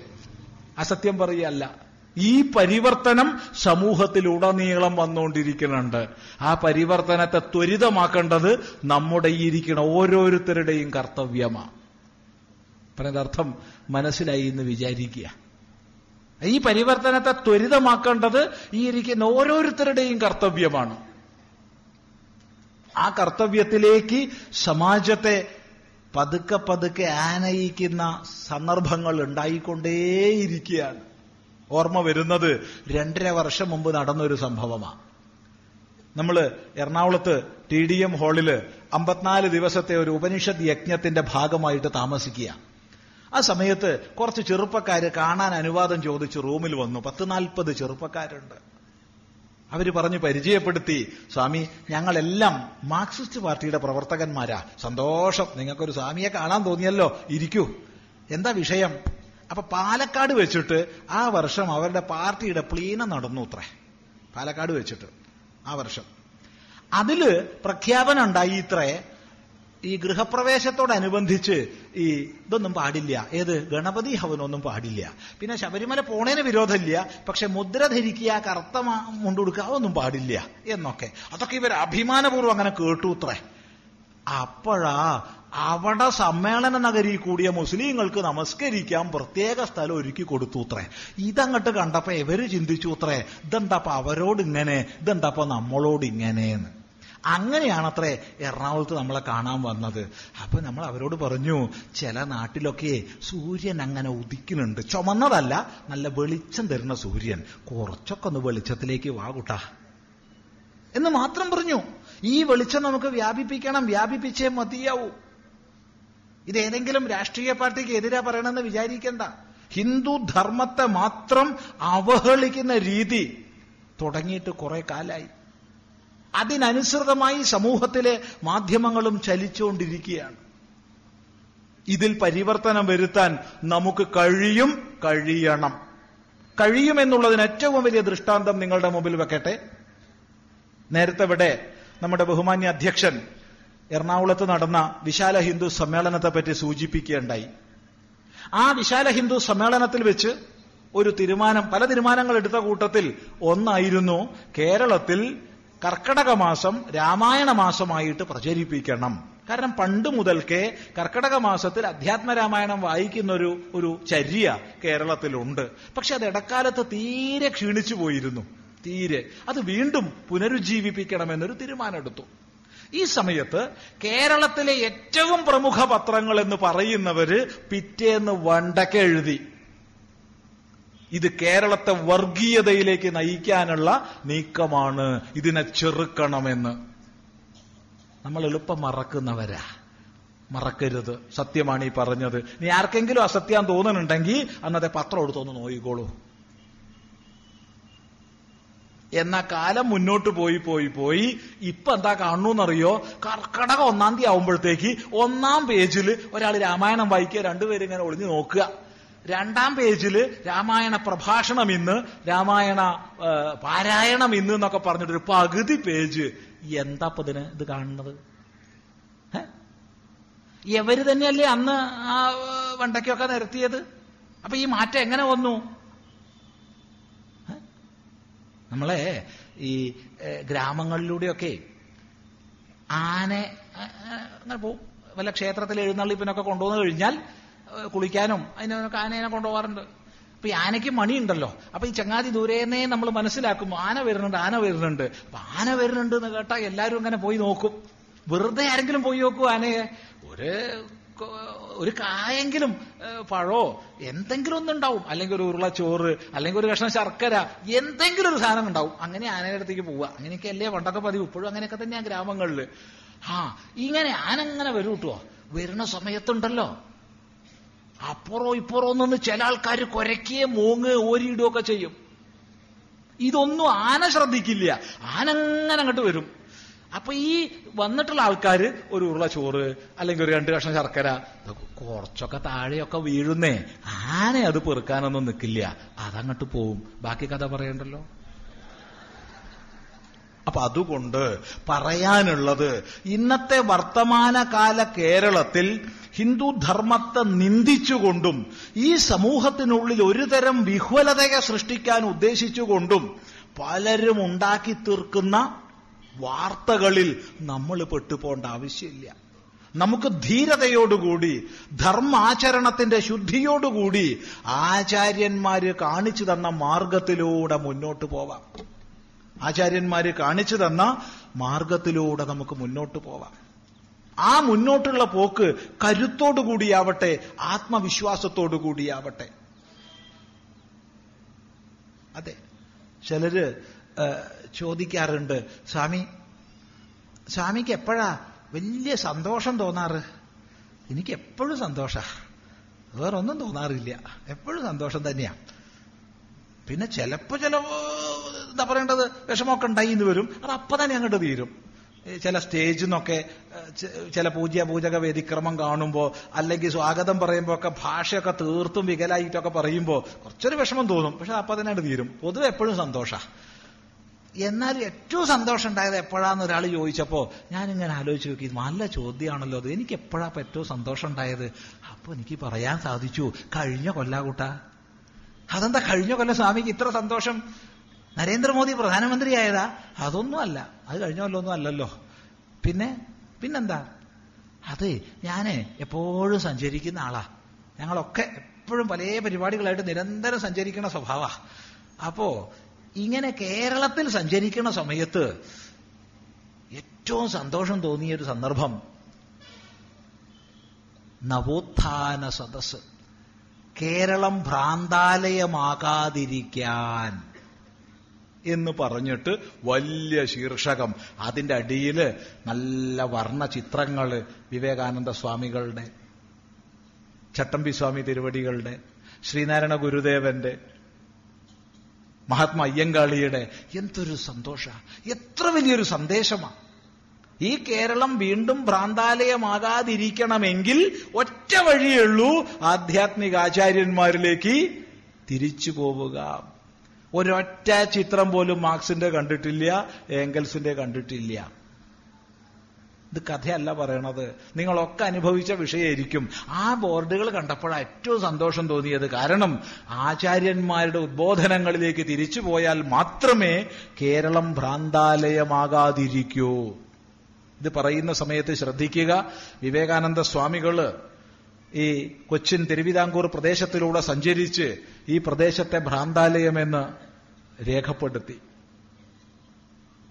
രണ്ട് ദശകങ്ങൾ കഴിഞ്ഞ് മഹാത്മാഗാന്ധി വന്നിട്ട് ശിവഗിരിയിൽ ശ്രീനാരായണ ഗുരുദേവനുമായി ചർച്ചകളൊക്കെ ചെയ്തു പോയ ശേഷം ഞാനൊരു തീർത്ഥാലയത്തിലേക്ക് പോയെന്ന് രേഖപ്പെടുത്തി. ഭ്രാന്താലയത്തെ തീർത്ഥാലയമാക്കിയത് ആരൊക്കെയെന്ന് പഠിക്കുക. ആ കാലഘട്ടത്തിൽ പ്രവർത്തിച്ച മഹാപുരുഷന്മാരാണ്. വേറെ ആരുമല്ല ആ മഹാപുരുഷന്മാരുടെ ഉദ്ബോധനങ്ങൾ ഏറ്റുയർന്ന ഒരു സമൂഹമാണ്. അതുകൊണ്ട് പറയട്ടെ ഈ ആധ്യാത്മിക ആചാര്യന്മാരുടെ ഉദ്ബോധനങ്ങളിലേക്ക് പോവുകയും അവർ കാണിച്ചു തരുന്ന വഴിയെ ആചാരശുദ്ധിയോടുകൂടി ജീവിക്കുകയും തദ്വാര അടുത്ത തലമുറയ്ക്ക് ഈ അറിവ് പകർന്നു നൽകുകയും ഇതാണ് നമ്മുടെ മുമ്പിലുള്ള മാർഗം. ഈ മാർഗം നമ്മളെല്ലാം അനുവർത്തിക്കുക. ഒന്നിച്ച് മനസ്സിലാക്കുക. വേദം നമ്മളോട് അനുശാസിച്ചു. ഭൂത്യൈന പ്രമതിതവ്യം ഐശ്വര്യത്തിനായിക്കൊണ്ട് എന്ത് ചെയ്യണോ അതിൽ നിന്ന് മടിച്ചു പിന്മാറാൻ പാടില്ല. നമ്മുടെ എല്ലാ കുടുംബങ്ങൾ ഐശ്വര്യമുള്ളതായിരിക്കണം. സമ്പന്നമായിരിക്കണം. അതിനെന്ത് വേണം? കഠിന അധ്വാനം ചെയ്യുക ധനം സമ്പാദിക്കുക. അതെ കഠിനാധ്വാനവും ധനസമ്പാദനവും ഏത് സമൂഹമാണോ സാമ്പത്തികമായി താഴേക്ക് പോണത് അവർ ചവിട്ടി മതിക്കപ്പെടും മറ്റുള്ളവരാൽ. ഒരു സംശയവും അതുകൊണ്ട് നമ്മുടെ സമൂഹം സാമ്പത്തികമായി ഉയരണം കൃഷിയിൽ ഉയരണം കച്ചവടത്തിൽ ഉയരണം എല്ലാ മേഖലകളിലും ഉയരണം. അതിന് ഏതെങ്കിലും ദൈവത്തിന്റെ പേര് ചുമരിന്റെ മുകളിൽ ഒട്ടിച്ചു വെച്ചാൽ ഐശ്വര്യം ഉണ്ടാവില്ല. ഗുരുവായൂരപ്പൻ ഈ വീടിന്റെ ഐശ്വര്യം ശബരിമല അയ്യപ്പൻ ഈ വീടിന്റെ ഐശ്വര്യം ഒന്ന് ഒട്ടിച്ചു വെച്ചാൽ ആ സ്റ്റിക്കർ ഉണ്ടാക്കിയ കമ്പനിക്കാർക്ക് ഐശ്വര്യം കിട്ടുന്നല്ലാണ്ട് നമുക്ക് ഐശ്വര്യമൊന്നും കിട്ടില്ല. നമുക്ക് ഐശ്വര്യം കിട്ടണമെങ്കിൽ നമ്മൾ കഠിനാധ്വാനം ചെയ്യണം. കഠിനാധ്വാനം. സദ്ധർമാചരണം. സത്കർമാചരണം. സത്കർമാചരണങ്ങളിലൂടെ കഠിനാധ്വാനത്തിലൂടെ മാത്രമേ ഐശ്വര്യം കിട്ടൂ. കഠിനാധ്വാനവും സത്കർമാചരണവും മാത്രം പോരാട്ടുവോ? ദുഷ്കർമ്മം ഒഴിവാക്കണം. ഏറ്റവും പ്രധാനം മദ്യം. ഓ എന്തൊരു മഹാവിപത്ത. ഈ ഓണം ബക്രീദ് സീസണിൽ കേരളം കുടിച്ചു പറ്റിച്ചത് എത്രയാ? എത്ര കോടിയാ? എന്ത് സ്വാമി എന്താ പറഞ്ഞേ? ഓണം ബക്രീദ്. പിന്നെന്താ? അല്ല സ്വാമി അത് ഓണ സീസണാ. അത് ശരി. വ്യാപാര വസ്ത്ര വിപണി ഓണം ബക്രീദ്. പച്ചക്കറി വിപണി ഓണം ബക്രീദ്. അരി വിപണി ഓണം ബക്രീദ് മദ്യ വിപണി ഓണം. അതെങ്ങനെയാ പറ്റുക? ആലോചിച്ചിട്ട് എനിക്കൊരു പിടി കിട്ടില്ല എടേ അതൊക്കെ ഓണം ബക്രീദാണെങ്കിൽ ഇത് ഓണം ബക്രീദ്. അത് ഓണാണെങ്കിൽ ഇത് ഓണം. ആ അതുകൊണ്ട് പറയട്ടെ ഓണം ബക്രീദ് കാലഘട്ടത്തിൽ എത്ര കോടിയാ നമ്മൾ കുടിച്ചു തീർത്തേ? കുടിപ്പിച്ചുകൊണ്ടിരിക്കുക. അവിടെ നമ്മൾ ആശ്രമം അവിടെ കൊളത്തൂര് അതിന്റെ അടുത്തു കൂടെ സ്റ്റേറ്റ് ഹൈവേയാ പോണത്. സ്റ്റേറ്റ് ഹൈവേ മുപ്പത്തെട്ട്. ഇപ്പൊ അത് സ്റ്റേറ്റ് ഹൈവേ അല്ലത്രേ. എടേ ഞാൻ കേട്ടിട്ടുണ്ട് പഞ്ചായത്ത് റോഡ് ജില്ലാ റോഡാവുക ജില്ലാ road major district റോഡാവുക major district road M D R S H ആവുക എസ് എച്ച് എൻ എച്ച് ആവുക അങ്ങനെയൊക്കെ കേട്ടിട്ടുണ്ട്. തിരിച്ചു കേട്ടിട്ടില്ല. അപ്പൊ അവിടെ തിരിച്ചിട്ടാ. എസ് എച്ച് മാറ്റി എം ഡി ആർ ആക്കി. അതെന്താ? അവിടെയുള്ള മദ്യശാല നിലനിർത്താൻ വേണ്ടിയിട്ട്. ആ. ഒരു ഭാഗത്ത് പഞ്ചായത്തി രാജ് നിയമത്തിന്റെ പരിധിയിൽ ഓരോന്ന് ഉൾപ്പെടുത്തുന്നു എന്നൊക്കെ പറയുക. അധികാരം ജനങ്ങളിലേക്ക് എന്ന് പറയുക. വേറൊരു ഭാഗത്ത് ഒരു പ്രദേശത്ത് മദ്യശാല സ്ഥാപിക്കണമെങ്കിൽ അതത് ലോക്കൽ സെൽഫ് ഗവൺമെന്റിന്റെ അനുവാദം വേണം എന്നുള്ള വകുപ്പ് എടുത്തു മാറ്റിയിരിക്കുക അപ്പോഴത്തെ ഗവൺമെന്റ് മദ്യത്തിൽ അങ്ങോട്ട് അങ്ങോട്ട് മൂക്കി കൊല്ലാൻ തന്നെയാ തീരുമാനിച്ചിട്ടുള്ളത് അതുകൊണ്ട് ശ്രദ്ധിക്കുക. സത്കർമ്മ ആചരണങ്ങളോടൊപ്പം ദുഷ്കർമ്മ പരിത്യാഗം കൂടി ഉണ്ടെങ്കിലേ നമ്മുടെ സമാജം ഉയരൂ. അങ്ങനെയുള്ള വൈഭവപൂർണമായ ഒരവസ്ഥയിലേക്ക് നമ്മുടെ സമാജത്തിന്റെ ഉയർച്ച നമുക്ക് ഉണ്ടാക്കിയെടുക്കണം. അതിനുതകുന്ന ചിന്തകൾ പങ്കുവെക്കുക ആചരണശുദ്ധി നിലനിർത്തുക എന്ന് മാത്രം പറഞ്ഞ് ഇവിടെ സംശയങ്ങളുടെ കടലാസുകളുണ്ട്. കഴിഞ്ഞ സ്ഥലങ്ങളിലൊക്കെ സംശയങ്ങൾക്ക് മറുപടി പറയാൻ കഴിയാതെ മാറ്റിവെച്ചതായിരുന്നു. കുറച്ച് എടുക്കാം. മറ്റൊന്നുകൂടി അറിയിക്കട്ടെ. എല്ലാത്തിനൊന്നും മറുപടി പറയാൻ കഴിയും എന്ന് തോന്നുന്നില്ല. സാധിക്കുന്ന അത്ര എടുക്കാം അറിയുന്നതിന് മറുപടി പറയാം. ഇതിൽ പറയാത്തതിന്റെ ബാക്കിയുള്ളതിന്റെയൊക്കെ ഉത്തരങ്ങൾ ആശ്രമത്തിൽ പ്രസിദ്ധീകരിക്കുന്ന അദ്വൈതാശ്രമം സത്സംഗം എന്നുള്ള മാസികയിൽ ഖണ്ഡശ പ്രസിദ്ധീകരിക്കും എന്നുകൂടി വാക്ക് തരട്ടെ. കിട്ടിയ ചാൻസിന് ഒരു പരസ്യം പറഞ്ഞു കിട്ടുവോ എന്താ പറഞ്ഞത്? കിട്ടിയ ചാൻസിന് കൊളത്തൂർ അദ്വൈതാശ്രമത്തിൽ നിന്ന് അദ്വൈതാശ്രമം സത്സംഗം എന്നൊരു മാസിക പ്രസിദ്ധീകരിക്കേണ്ടുന്ന ഒരു പരസ്യം അങ്ങോട്ട് പറഞ്ഞു. അതിൽ ചേരണം എന്നുള്ളവർക്ക് അതിനെക്കുറിച്ച് മനസ്സിലാക്കണം എന്നുള്ളവർക്ക് ഇത് അവിടെ കൗണ്ടർ ഉണ്ട്. അവിടെ പോയാൽ മനസ്സിലാവും. എന്തായാലും ഒന്നും കൂടി പറയാം. കിട്ടിയ ചാൻസ് ആണല്ലോ. വേദാന്തം ആഴത്തിൽ പഠിക്കണം എന്നുള്ളവർക്ക് ധർമ്മശാസ്ത്രം ആഴത്തിൽ പഠിക്കണം എന്നുള്ളവർക്ക് സംസ്കൃത ഭാഷ ക്രമമായി പഠിക്കണം എന്നുള്ളവർക്ക് ഉതകുന്ന പങ്ക്തികൾ അതിലുണ്ട്.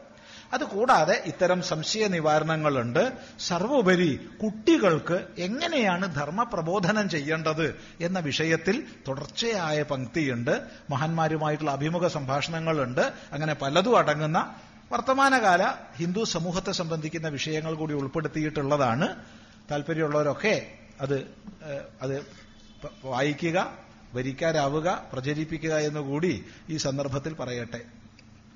ഹൈന്ദവ ആരാധനാലയങ്ങൾ സർക്കാർ അധാർമികമായി പിടിച്ചടക്കാൻ ശ്രമിച്ചുകൊണ്ടിരിക്കുന്ന ഈ കാലഘട്ടത്തിൽ അതിനെ തടയാൻ എന്താണ് മാർഗം എന്ന് പറഞ്ഞു തരണമെന്ന് അഭ്യർത്ഥിക്കുന്നു. പറയട്ടെ? വിരോധം തോന്നരുതേ. തോന്നിയപ്പോ ഇവിടെ എന്താ? ഒന്ന് നിങ്ങൾ നിവർന്നിരിക്കുക ചാരിയിരിക്കാതെ. എന്നിട്ട് കയ്യെ പിന്നോട്ട് കൊണ്ടുപോവുക. എന്നിട്ട് രണ്ട് കാലിനെയും തലയെയും ഘടിപ്പിച്ച ഒരു സാധനം ഉണ്ടല്ലോ അതിന്റെ പേരെന്താ? നട്ടെല്ല്. അതുണ്ടോന്നൊന്ന് തപ്പി നോക്കുക. വേറൊരു വഴിയില്ല. വേറൊരു വഴിയില്ല. ഒന്ന് ആലോചിച്ച് നോക്കുന്നേ. എല്ലാവരോടും ഒരു നിലപാടാ. ഹിന്ദുവിന്റെ ഒരു ദേവാലയം ആരാധനാലയം വരുമാനായി എന്ന് കണ്ട അപ്പ പിടിച്ചെടുക്കും സർക്കാർ ഒരു ക്രിസ്ത്യൻ ആരാധനാലയത്തെ മുസ്ലിം ആരാധനാലയത്തെ കുറിച്ച് പറയാനുള്ള ധൈര്യമുണ്ടോ? പിടിച്ചെടുക്കണ പോട്ടെ ഇല്ല. ഒരു ക്ഷേത്രം അന്തിത്തിരി കത്താൻ ഇടയില്ലാതിരിക്കുന്നുണ്ടെങ്കിൽ കാണാത്ത സർക്കാർ അവിടെ വരുമാനായി കഴിഞ്ഞാൽ ഓടന വന്ന് അത് പിടിച്ചെടുക്കുന്നു. ഇത് കേവലം കേരളത്തിലെ പ്രശ്നമല്ല. കേരളം തമിഴ്നാട് കർണാടക ആന്ധ്ര ചുരുക്കി പറഞ്ഞാൽ ബ്രിട്ടീഷ് ഗവൺമെന്റ് നേരിട്ട് ഭരണം നടത്തിയ പ്രദേശങ്ങളിലൊക്കെ തന്നെ H R N C E നിയമം ഉണ്ടാക്കുകയും അതിന്റെ പിന്തുടർച്ചയായിട്ട് മറ്റു പല പേരിൽ നിയമങ്ങൾ രൂപപ്പെടുകയും ചെയ്തു. ഇത് ഒറ്റക്കെട്ടായ ശബ്ദമുയർത്തുന്നതിലൂടെ മാറ്റിയെടുക്കേണ്ടതാണ്. എല്ലാ മതസ്ഥാപനങ്ങളും അതത് മതവിശ്വാസികൾ നടത്തണമെന്ന രീതിയിൽ കേന്ദ്ര ഗവൺമെന്റിൽ നിന്ന് ഒരു ഒരു പരിവർത്തനം ഉണ്ടാക്കിയെടുക്കേണ്ടതാണ്. അല്ലാണ്ട് കേരളത്തിൽ മാത്രമുള്ള വിഷയമല്ല ഇത്. കേരളത്തിൽ മാത്രമുള്ളതാണെന്ന് വെച്ചാൽ ഇവിടുത്തെ ഗവൺമെന്റിനെതിരായിട്ടൊക്കെ നമുക്ക് പറയാമായിരുന്നു. അല്ല. ബ്രിട്ടീഷ് ഗവൺമെന്റ് നേരിട്ട് ഭരിച്ച സ്ഥലങ്ങളിൽ രാജാക്കന്മാരുടെ അരികിൽ നിന്ന് ബ്രിട്ടീഷ് ഗവൺമെന്റിന് ഭൂമി കിട്ടിയ സമയത്ത് സ്വാഭാവികമായി ഹിന്ദു രാജാക്കന്മാർ നടത്തിയിരുന്ന ക്ഷേത്രങ്ങളുടെ അധികാരവും ബ്രിട്ടീഷിലേക്ക് വന്നു ചേർന്നു. അതിന്റെ നടത്തിപ്പിന് വേണ്ടി അവർ നിയമനിർമ്മാണങ്ങൾ നടത്തി. കാലക്രമേണ അതിൽ പല പരിവർത്തനങ്ങളും വന്നു. അത്തരം പരിവർത്തനങ്ങൾ വന്ന ശേഷമുള്ള നിയമങ്ങളാണ് നടപ്പിലുള്ളത്. അതുകൊണ്ട് ഹിന്ദു ക്രിസ്ത്യൻ മുസ്ലിം എന്നുള്ള ഓരോ മതവിഭാഗത്തിനും അവരുടെ ആരാധനാ സ്ഥാപനങ്ങൾ അതത് മതവിഭാഗം നടത്തണം എന്നുള്ള പരിവർത്തനം വന്നേ മതിയാവൂ.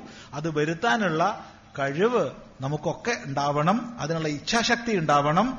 ആദ്യം വേണ്ടത് ഈ നട്ടലൊന്ന് നേരെയാക്കി എടുക്കുക. വേറൊന്നും വേണ്ട.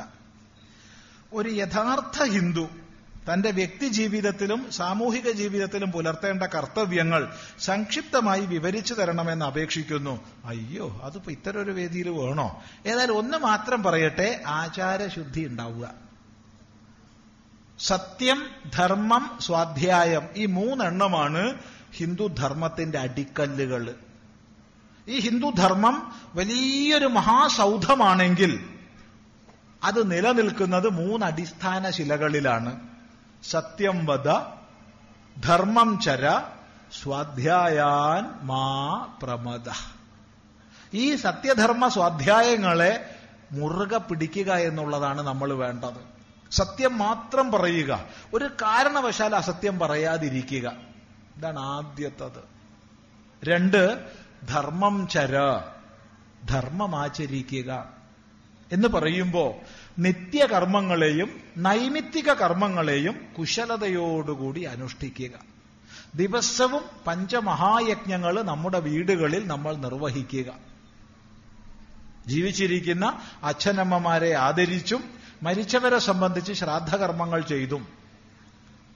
ദിവസവും അവനവന്റെ ധർമ്മശാസ്ത്രങ്ങൾ അല്പമെങ്കിലും പഠിച്ചും അടുത്ത തലമുറയ്ക്ക് പകർന്നു നൽകിയും ഇപ്പൊ രണ്ട് യജ്ഞായേ പിതൃയജ്ഞം ബ്രഹ്മയജ്ഞം രണ്ടായി. മൂന്ന് ദിവസവും അല്പമെങ്കിലും അഗ്നിഹോത്രം ചെയ്തും. അവനവന്റെ അടുത്തുള്ള ക്ഷേത്രത്തിൽ ഒരിക്കലെങ്കിലും പോയി ഒന്ന് ഉപാസിച്ചും. സന്ധ്യാസമയത്തെങ്കിലും വീട്ടിലെല്ലാവരും ഒത്തൊരുമിച്ചിരുന്ന് നാമം ജപിച്ചും. ഈ ഈ ചോറ് കൊടുക്കുന്നതിന് മുമ്പുള്ള കുട്ടികൾ എത്ര മണിക്കാ ഉണരാന്ന് ശ്രദ്ധിച്ചിട്ടില്ലേ? ചോറ് കൊടുക്കുന്നതിന് മുമ്പുള്ള കുട്ടികൾ ആറുമാസത്തിന് മുമ്പുള്ള കുട്ടികൾ എത്ര മണിക്ക് ഉണരും? അത്ര മണിക്ക് ഉണർന്നും. എന്തെങ്കിലും മന്ത്രങ്ങൾ ജപിച്ചും. എന്താണെന്നൊന്നും പറയണില്ല ഏത് സമയം നോക്കിക്കോളൂ. ഇനി അത് നോക്കണമെങ്കിൽ ഹിന്ദുവിന്റെ വീട്ടിൽ കുട്ടി ഉണ്ടായിട്ട് വേണ്ടേ? ആകെ അരാ മുക്കാല. അതിനിപ്പോ വേറെ ഏതെങ്കിലും വീട്ടിൽ പോണ്ടി വരും. എന്താ ചെയ്യാന്നറിയില്ല. അതിരിക്കട്ടെ. ഏതായാലും നമ്മുടെ സമൂഹത്തിൽ എവിടെ കഷ്ടപ്പാടുകളും ദുഃഖങ്ങളും ഉണ്ടോ? എവിടെ ക്ലേശങ്ങളും ദുരിതങ്ങളും ഉണ്ടോ? നമ്മളാൽ കഴിയുന്ന സേവനം അവിടെ സമർപ്പിച്ചു. കണ്ണുനീരൊന്ന് ഒപ്പിക്കൊടുത്ത് പുറമൊന്ന് തൊട്ട് തലോടി വിശക്കുന്നവന് ഭക്ഷണം കൊടുത്ത്. നമ്മളാൽ കഴിയുന്ന രീതിയിൽ സമാജത്തിൽ സേവനമർപ്പിച്ചും നമുക്ക് കഴിയാം. ഇതൊക്കെ ചെയ്താൽ അത് ദൈവയജ്ഞമാകും. നമ്മുടെ വീട്ടിൽ വരുന്ന അതിഥികളെ പൂജിക്കുക അവനവൻ ഭക്ഷണം കഴിക്കുന്നതിന് മുമ്പ് ആരെങ്കിലും വിശന്നിരിക്കണുണ്ടോ എന്ന് ഒന്ന് നോക്കുക അടുത്ത്. നിന്റെയൊക്കെ കർമ്മഫലടാ വിശന്നിരിക്കണമെന്ന് പറയാതെ എന്താണെന്ന് വെച്ചാൽ സ്നേഹപൂർവം പങ്കുവയ്ക്കുക മനുഷ്യയജ്ഞമാ. പിന്നെ നമ്മുടെ വീടിനെ ചുറ്റിപ്പറ്റിയുള്ള ജീവജാലങ്ങളെ സ്നേഹപൂർവം ശുശ്രൂഷിക്കുക നമുക്കാവുന്നത് അവർക്ക് സമർപ്പിക്കുക സസ്യങ്ങൾ വെച്ചുപിടിപ്പിക്കുക അവർക്ക് വെള്ളം കൊടുക്കുക. ഒരു മൂന്ന് കൊല്ലം നാല് കൊല്ലം നോക്കിയാൽ മതി പിന്നെ അവർ നമ്മളെ നോക്കിക്കോളും അങ്ങനെ പരമാവധി വൃക്ഷത്തൈകൾ നമ്മളെ കഴിയുന്ന രീതിയിൽ വെച്ച് പിടിപ്പിക്കുക. മറ്റ് ജന്തുക്കളെ സ്നേഹിക്കുക. ഒന്നിനെ ഉപദ്രവിക്കരുതേ. ഇത്രയും ചെയ്ത ഭൂതയജ്ഞവും. ഈ പഞ്ചമഹായജ്ഞങ്ങൾ ദിവസവും അനുഷ്ഠിക്കുക. അതുപോലെ ഷോഡശ സംസ്കാരങ്ങളും മറ്റും യഥാസമയം അനുഷ്ഠിച്ച് ശീലിക്കുക. അതിന്റെ വിസ്തരണത്തിലേക്ക് ഇപ്പൊ കടക്കുന്നില്ല. ഇങ്ങനെ നിത്യനൈമിത്തിക കർമ്മങ്ങളെ കുശലതയോടുകൂടി ചെയ്ത് ഓരോ തലമുറയും ജീവിക്കുമ്പോഴാണ് അടുത്ത തലമുറ കണ്ട് കണ്ട് അനുഷ്ഠിക്കുന്നത്. പിന്നെ സാമൂഹികമായി അത് വളരെ പ്രധാനമാണ്. നമ്മൾ എന്ത് ആചാരങ്ങൾ ചെയ്യുന്നുണ്ടെങ്കിലും പലരും ഒറ്റപ്പെട്ട തുരുത്തുകളിലാണ്. അവനവന്റെ വീടിന്റെ അപ്പുറത്തേക്ക് എന്തെന്നുള്ള ചിന്ത പോലും നമുക്ക് പലപ്പോഴും ഇല്ല. അവനവന്റെ മതിൽക്കെട്ടിന്റെ അപ്പുറത്ത് എന്ത് കഷ്ടപ്പാടാണെന്ന് പലപ്പോഴും നമ്മൾ അറിയുന്നില്ല. എന്നാൽ ഇതൊക്കെ അറിഞ്ഞ് നോക്കി നിൽക്കുന്ന ആൾക്കാരുണ്ട്. കാരണം അവർ സ്വർഗത്തിലേക്ക് റിക്രൂട്ട് ചെയ്യാൻ വേണ്ടിയിട്ട് നാട് മുഴുവൻ നടക്കുന്ന പ്രവർത്തകരാ.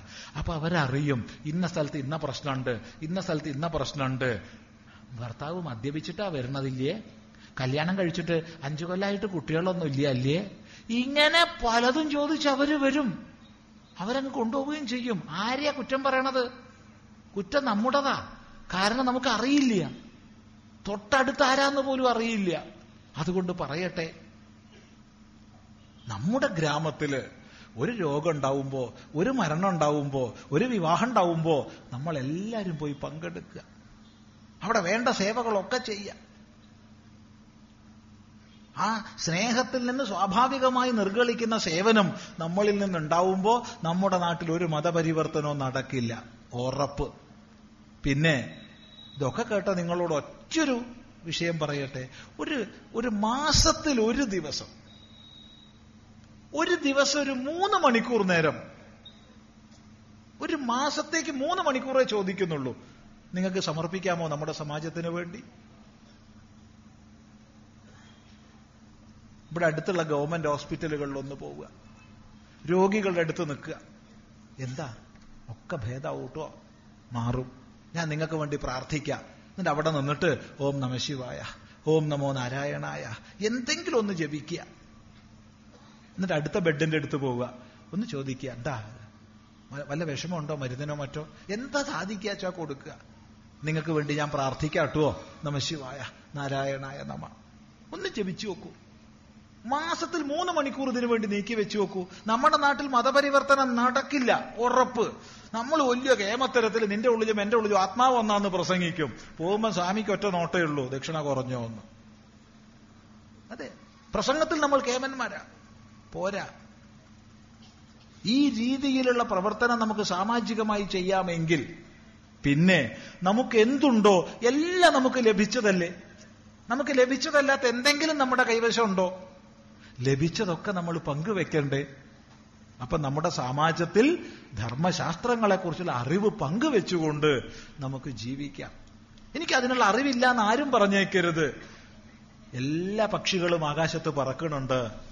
ഗരുഡം പറക്കണ പോലെ പരുന്ത് പറക്കില്ല. പരുന്ത് പറക്കണ പോലെ കൊതു പറക്കില്ല. ഏ സ്വാമി കൊതു പക്ഷിയാ? പിന്നെ അതിനും പക്ഷല്ലേ? അത് പക്ഷികളുടെ വിഭാഗത്തിലല്ല പെടുക. എന്നാലും അതിനും പക്ഷുണ്ട്. പക്ഷുള്ളത് പക്ഷിയാ. ആ നഭപദന്തി ആത്മസമം പദത്രിണ ഓരോ പക്ഷിയും അതിന്റെ കഴിവിനനുസരിച്ചാ പറക്കുന്നത് അപ്പോ ഒരാൾ ചെയ്യണ പോലെ സമാജത്തിൽ ധർമ്മശാസ്ത്ര പ്രചരണം വേറൊരാൾക്ക് ചെയ്യാൻ കഴിയില്ല.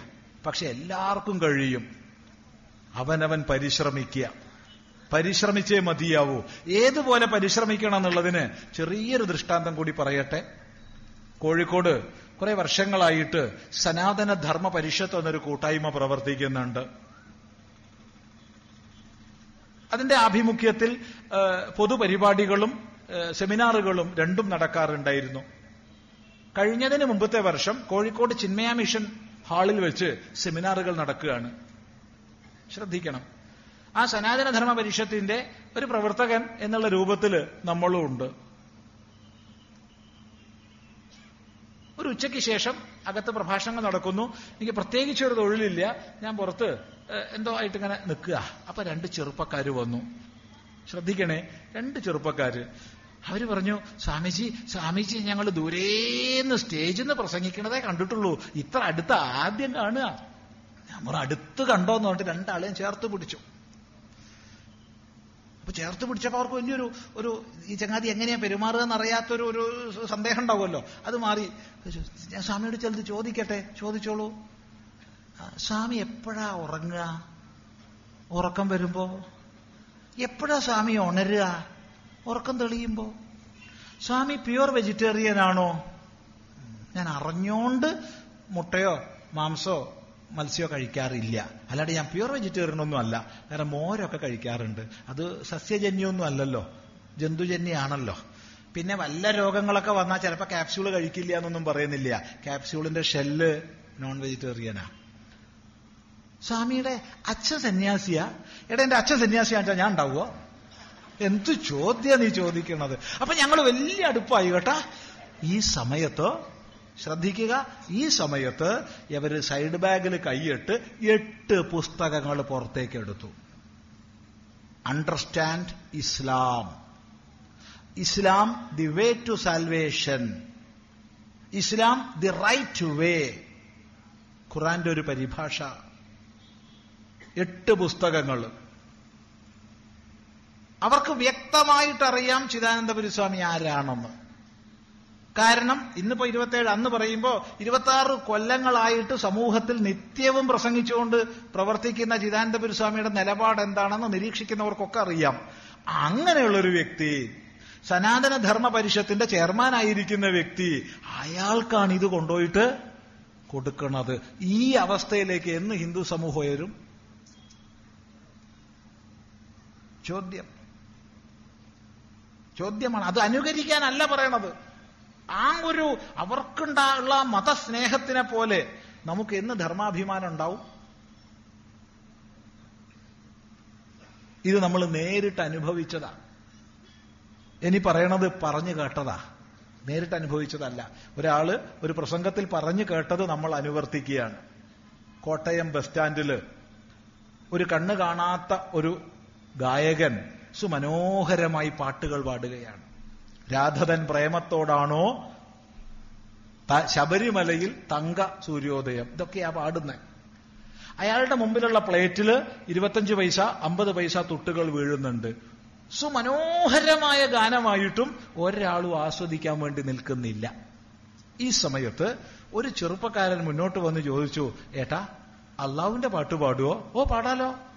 അയാൾ അള്ളാവിൻ കാരുണ്യമില്ലെങ്കിൽ ഭൂമിയിൽ എല്ലാവരും എല്ലാവരും യഥീമുകൾ എന്നുള്ള പാട്ട് പാടി. ഇത് പാടി ഒരു ഒരു അല്പം മുന്നോട്ട് നീങ്ങുമ്പോഴത്തേക്ക് വലിയൊരു പുരുഷാരം അയാളുടെ ചുറ്റും. അയാളുടെ മുമ്പിലുള്ള തട്ടിൽ അമ്പതിന്റെയും നൂറിന്റെയും നോട്ടുകൾ. ഈ മനോഭാവം എന്ന് ഹിന്ദു സമൂഹത്തിനുണ്ടാവും? ചോദ്യമാണ് ഈ ചോദ്യം ഏറ്റെടുത്തേ മതിയാവൂ. ഏറ്റെടുത്തേ മതിയാവും. ഹിന്ദു സാമാന്യ സമൂഹത്തിൽ ഈ ഒരു പരിവർത്തനം ഉണ്ടാകുമ്പോൾ പിന്നെ ഒരു പ്രശ്നവും നമുക്കില്ല. അത് ഉണ്ടാക്കിയെടുക്കുകയാണ് നമ്മുടെ കർത്തവ്യം. ഇല്ലെങ്കിൽ ഒരു മതഭേദവും ഇവിടെ പാടില്ല. ഒരു മതഭേദവും പാടില്ല. ഹിന്ദു ഇല്ല ക്രിസ്ത്യാനിയും ഇല്ല മുസൽമാനും ഇല്ല. പതിനെട്ട് വയസ്സ് കഴിഞ്ഞിട്ട് ഓരോരോ മതഗ്രന്ഥം പഠിച്ചിട്ട് ആർക്കാണെന്ന് വെച്ചാൽ ഇഷ്ടമുള്ള മതം സ്വീകരിക്കാന്ന് വെച്ചാൽ ഒരു പ്രശ്നവും ഇല്ല. ഇവിടെ അതല്ലല്ലോ. മൂന്ന് വയസ്സ് മുതൽ പതിനാറ് വയസ്സ് വരെ എല്ലാ മുസ്ലിം വ്യക്തികളും അവരുടെ മതഗ്രന്ഥങ്ങൾ പഠിച്ചിരിക്കും. നാല് വയസ്സ് മുതൽക്ക് ക്രിസ്ത്യൻ സമൂഹം വ്യക്തമായി മതഗ്രന്ഥങ്ങൾ പഠിച്ചിരിക്കും. ഹിന്ദു എന്ന് പറയുന്ന സാധനം? അനാരോഗ്യകരമായ ഒരു അസന്തുലിത ഭാവമാണ് ഇവിടെയുള്ളത്. ഈ അസന്തുലിത ഭാവം ഇല്ലാതാക്കേണ്ടത് നമ്മുടെ ഓരോരുത്തരുടെയും കർത്തവ്യമാണ്. ഇല്ലെങ്കിൽ മഹാവിപത്താണ്. ശ്രദ്ധിക്കുക. ഈ പരിവർത്തനം ഉണ്ടാക്കിയെടുക്കേണ്ടത് നമ്മളാണ്. നമ്മളിലൂടെയാണ്. ആ ഒരു ബോധം ഓരോ വ്യക്തിയിലും ഉണ്ടാകുമാറാകട്ടെ. ക്ഷേത്രോത്സവങ്ങളിലും പൂരങ്ങളിലും കാണുന്ന ജനസഞ്ചയം ഹൈന്ദവ നവോത്ഥാനമായി കണക്കാക്കാൻ സാധിക്കുമോ? ഇല്ല. ക്ഷേത്രങ്ങളിൽ ഉപാസിക്കുന്നവരുടെ എണ്ണം വർദ്ധിക്കുന്നത് ക്ഷേത്ര നവീകരണം ത്വരിതഗതിയിൽ നടക്കുന്നതൊക്കെ ഹിന്ദു ധർമ്മത്തിന്റെ ഉയർച്ചയുടെ ചിഹ്നങ്ങളായിട്ട് മനസ്സിലാക്കാം. അത് മാത്രം കൊണ്ട് ഹിന്ദു ധർമ്മത്തിന്റെ ഉയർച്ചയുടെ ചിഹ്നമായിട്ട് മനസ്സിലാക്കില്ല. അനേക ചിഹ്നങ്ങളിൽ ഒന്ന് എന്ന രീതിയിൽ അതിനെ നമ്മൾ സ്വീകരിക്കും. പറഞ്ഞതർത്ഥം മനസ്സിലാക്കുക. കാരണം അമ്പലം എന്നത് നാൽച്ചുമരല്ലേ ഈശ്വരൻ എന്നത് കല്ലല്ലേ എന്നൊക്കെ അല്ലായിരുന്നോ? കുറച്ച് മുമ്പൊക്കെ നമ്മൾ പാടിയതും മുഷ്ടി ഉരുട്ടിയതും ഒക്കെ. ഇന്നിപ്പോ അതൊന്നും പറയാൻ ആരെയും കിട്ടണില്ലല്ലോ മറിച്ചൊരു ചാലക ശക്തിയാണെന്ന തിരിച്ചറിവ് ക്ഷേത്രത്തെ സംബന്ധിച്ച് സമാജത്തിൽ ഉണ്ടായി കഴിഞ്ഞില്ലേ? ഇനി ഇവിടുന്ന് മുന്നോട്ട് പോകണം. ഇനി അവിടെ തന്നെ ഇരുന്നാ പോരാ. ഇനി ഇവിടുന്ന് മുന്നോട്ട് പോകണം. ആ മുന്നോട്ടുള്ള പോക്ക് ധർമാവബോധത്തിലൂടെ മാത്രമാണെന്ന് അറിയുക. അഥവാ ശരിയായ നവോത്ഥാനം വിശദീകരിച്ചു തരുവാൻ അപേക്ഷ. ഇതൊക്കെ നവോത്ഥാനത്തിന്റെ ലക്ഷണങ്ങളാണ് ചില ലിംഗങ്ങളാണ്. അതോടൊപ്പം ശാസ്ത്രബോധത്തോടുകൂടി സമൂഹം ആചാരം ചെയ്യുന്ന അവസ്ഥ വരുമ്പോ ഭാരതത്തിന്റെ തനത് വ്യക്തിത്വത്തെ ഉൾക്കൊള്ളുന്നവരായി നമ്മൾ ഉയരുമ്പോ നമ്മളിലൂടെ ഭാരതം പ്രതിനിധാനം ചെയ്യപ്പെടുമ്പോ ഉത്തമ പൗരന്മാരായി നമ്മൾ ഉയരുമ്പോ നവോത്ഥാനമായെന്ന് പറയാം. അതിനായിക്കൊണ്ട് ബഹുദൂരം നമുക്ക് പോവാനുണ്ട്. പക്ഷേ കഠിന പരിശ്രമത്തിലൂടെ നമുക്ക് സാധിക്കാത്തതൊന്നും ഇല്ലെന്നുള്ള ഉറച്ച ആത്മവിശ്വാസം ഉണ്ടാകട്ടെ. കേരളത്തിലെ വർത്തമാനകാല ഹിന്ദു സമൂഹം അഭിമുഖീകരിക്കുന്ന പ്രതിസന്ധികളായ പ്രണയക്കെണി. ഈ പ്രണയക്കെണി കേരളത്തിൽ മാത്രമല്ലാട്ടുവോ കേരളത്തിലുള്ളതിനേക്കാൾ കൂടുതൽ യൂറോപ്പിലുണ്ട്. ലവ് ജിഹാദ് വളരെ ശക്തമായിട്ട് യൂറോപ്പിൽ പ്രവർത്തിക്കുന്നുണ്ട്. ഉത്തരഭാരതത്തിൽ ധാരാളമുണ്ട്. ഏറ്റവും അധികം സിഖ് സമൂഹത്തെ ലക്ഷ്യമാക്കിക്കൊണ്ടുണ്ടായിരുന്നു. പക്ഷെ സിഖ് സമൂഹം ഒറ്റക്കെട്ടായി തീരുമാനമെടുത്തു ശക്തമായ തീരുമാനം. ഇപ്പൊ സിഖ് സമൂഹത്തിന് ഭീഷണി ഇല്ല. അതെന്തായിരുന്നു ശക്തമായ തീരുമാനം എന്നൊന്നും ഇവിടെ വിശദീകരിക്കാൻ പോണില്ല. എന്തായാലും ശക്തമായ തീരുമാനം എടുത്തു. ഇപ്പൊ സിഖ് സമൂഹത്തിന് ഭീഷണിയില്ല പിന്നെ ഇത് പിന്നെ എല്ലാവർക്കും കയറി നിരങ്ങാവുന്ന ഒരു പൊതു മൈതാനല്ലേ? ഈ ഹിന്ദു എന്ന് പറഞ്ഞാൽ അപ്പൊ പിന്നെ എന്താന്നുള്ള മട്ടില്ല. ആ. ആ സ്ഥിതി മാറിയേ മതിയാവും. മാറ്റിയേ മതിയാവും. ഈ സന്ദർഭത്തിൽ നോക്കൂ.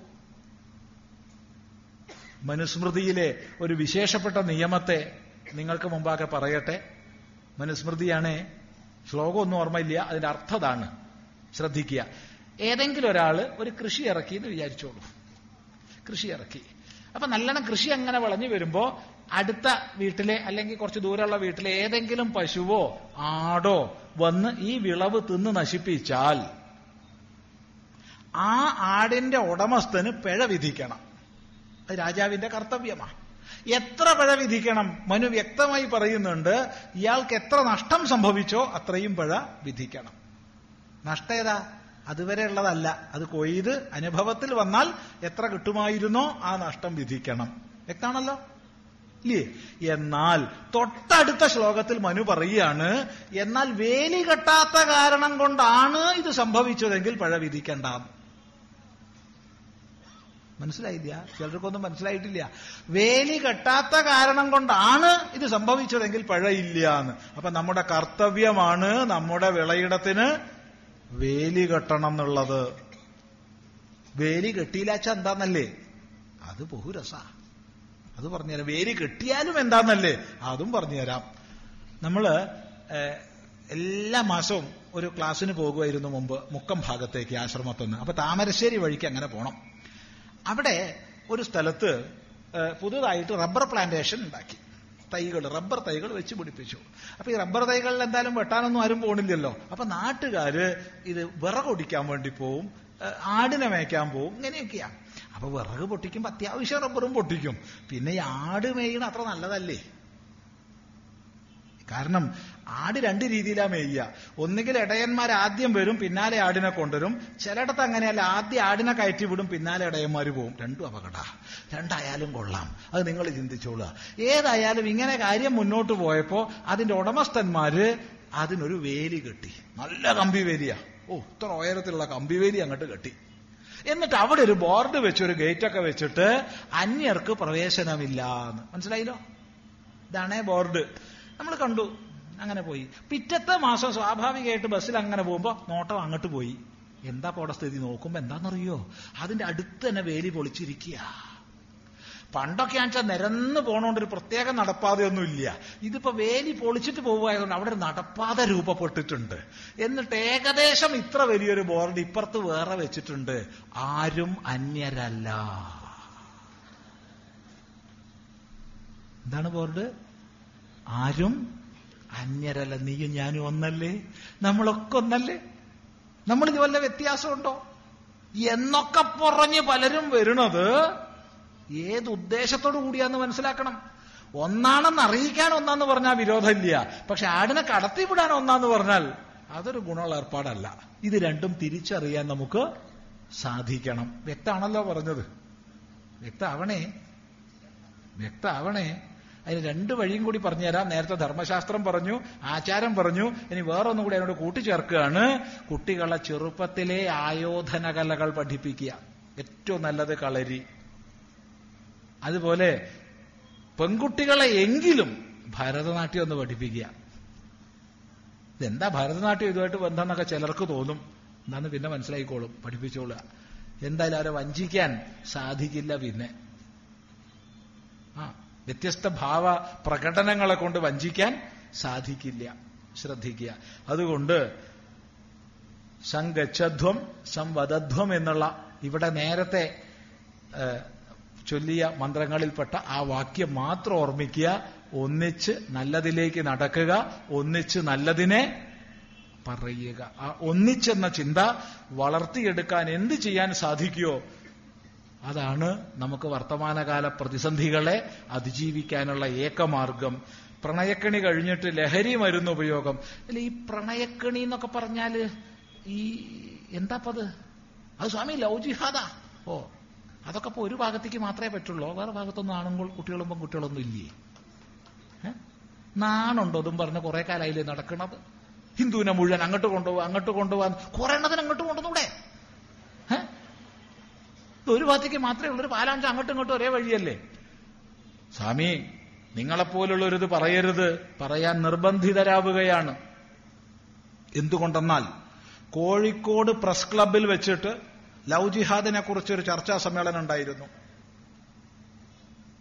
Swami Chidanandapuri advocate P S Sreedharan Pillai Jamaate ഇസ്ലാമിയുടെ ഒരു പ്രതിനിധി യുക്തിവാദി സംഘത്തിന്റെ ഒരു പ്രതിനിധിയൊക്കെ പങ്കെടുത്ത ഒരു യോഗമായിരുന്നു.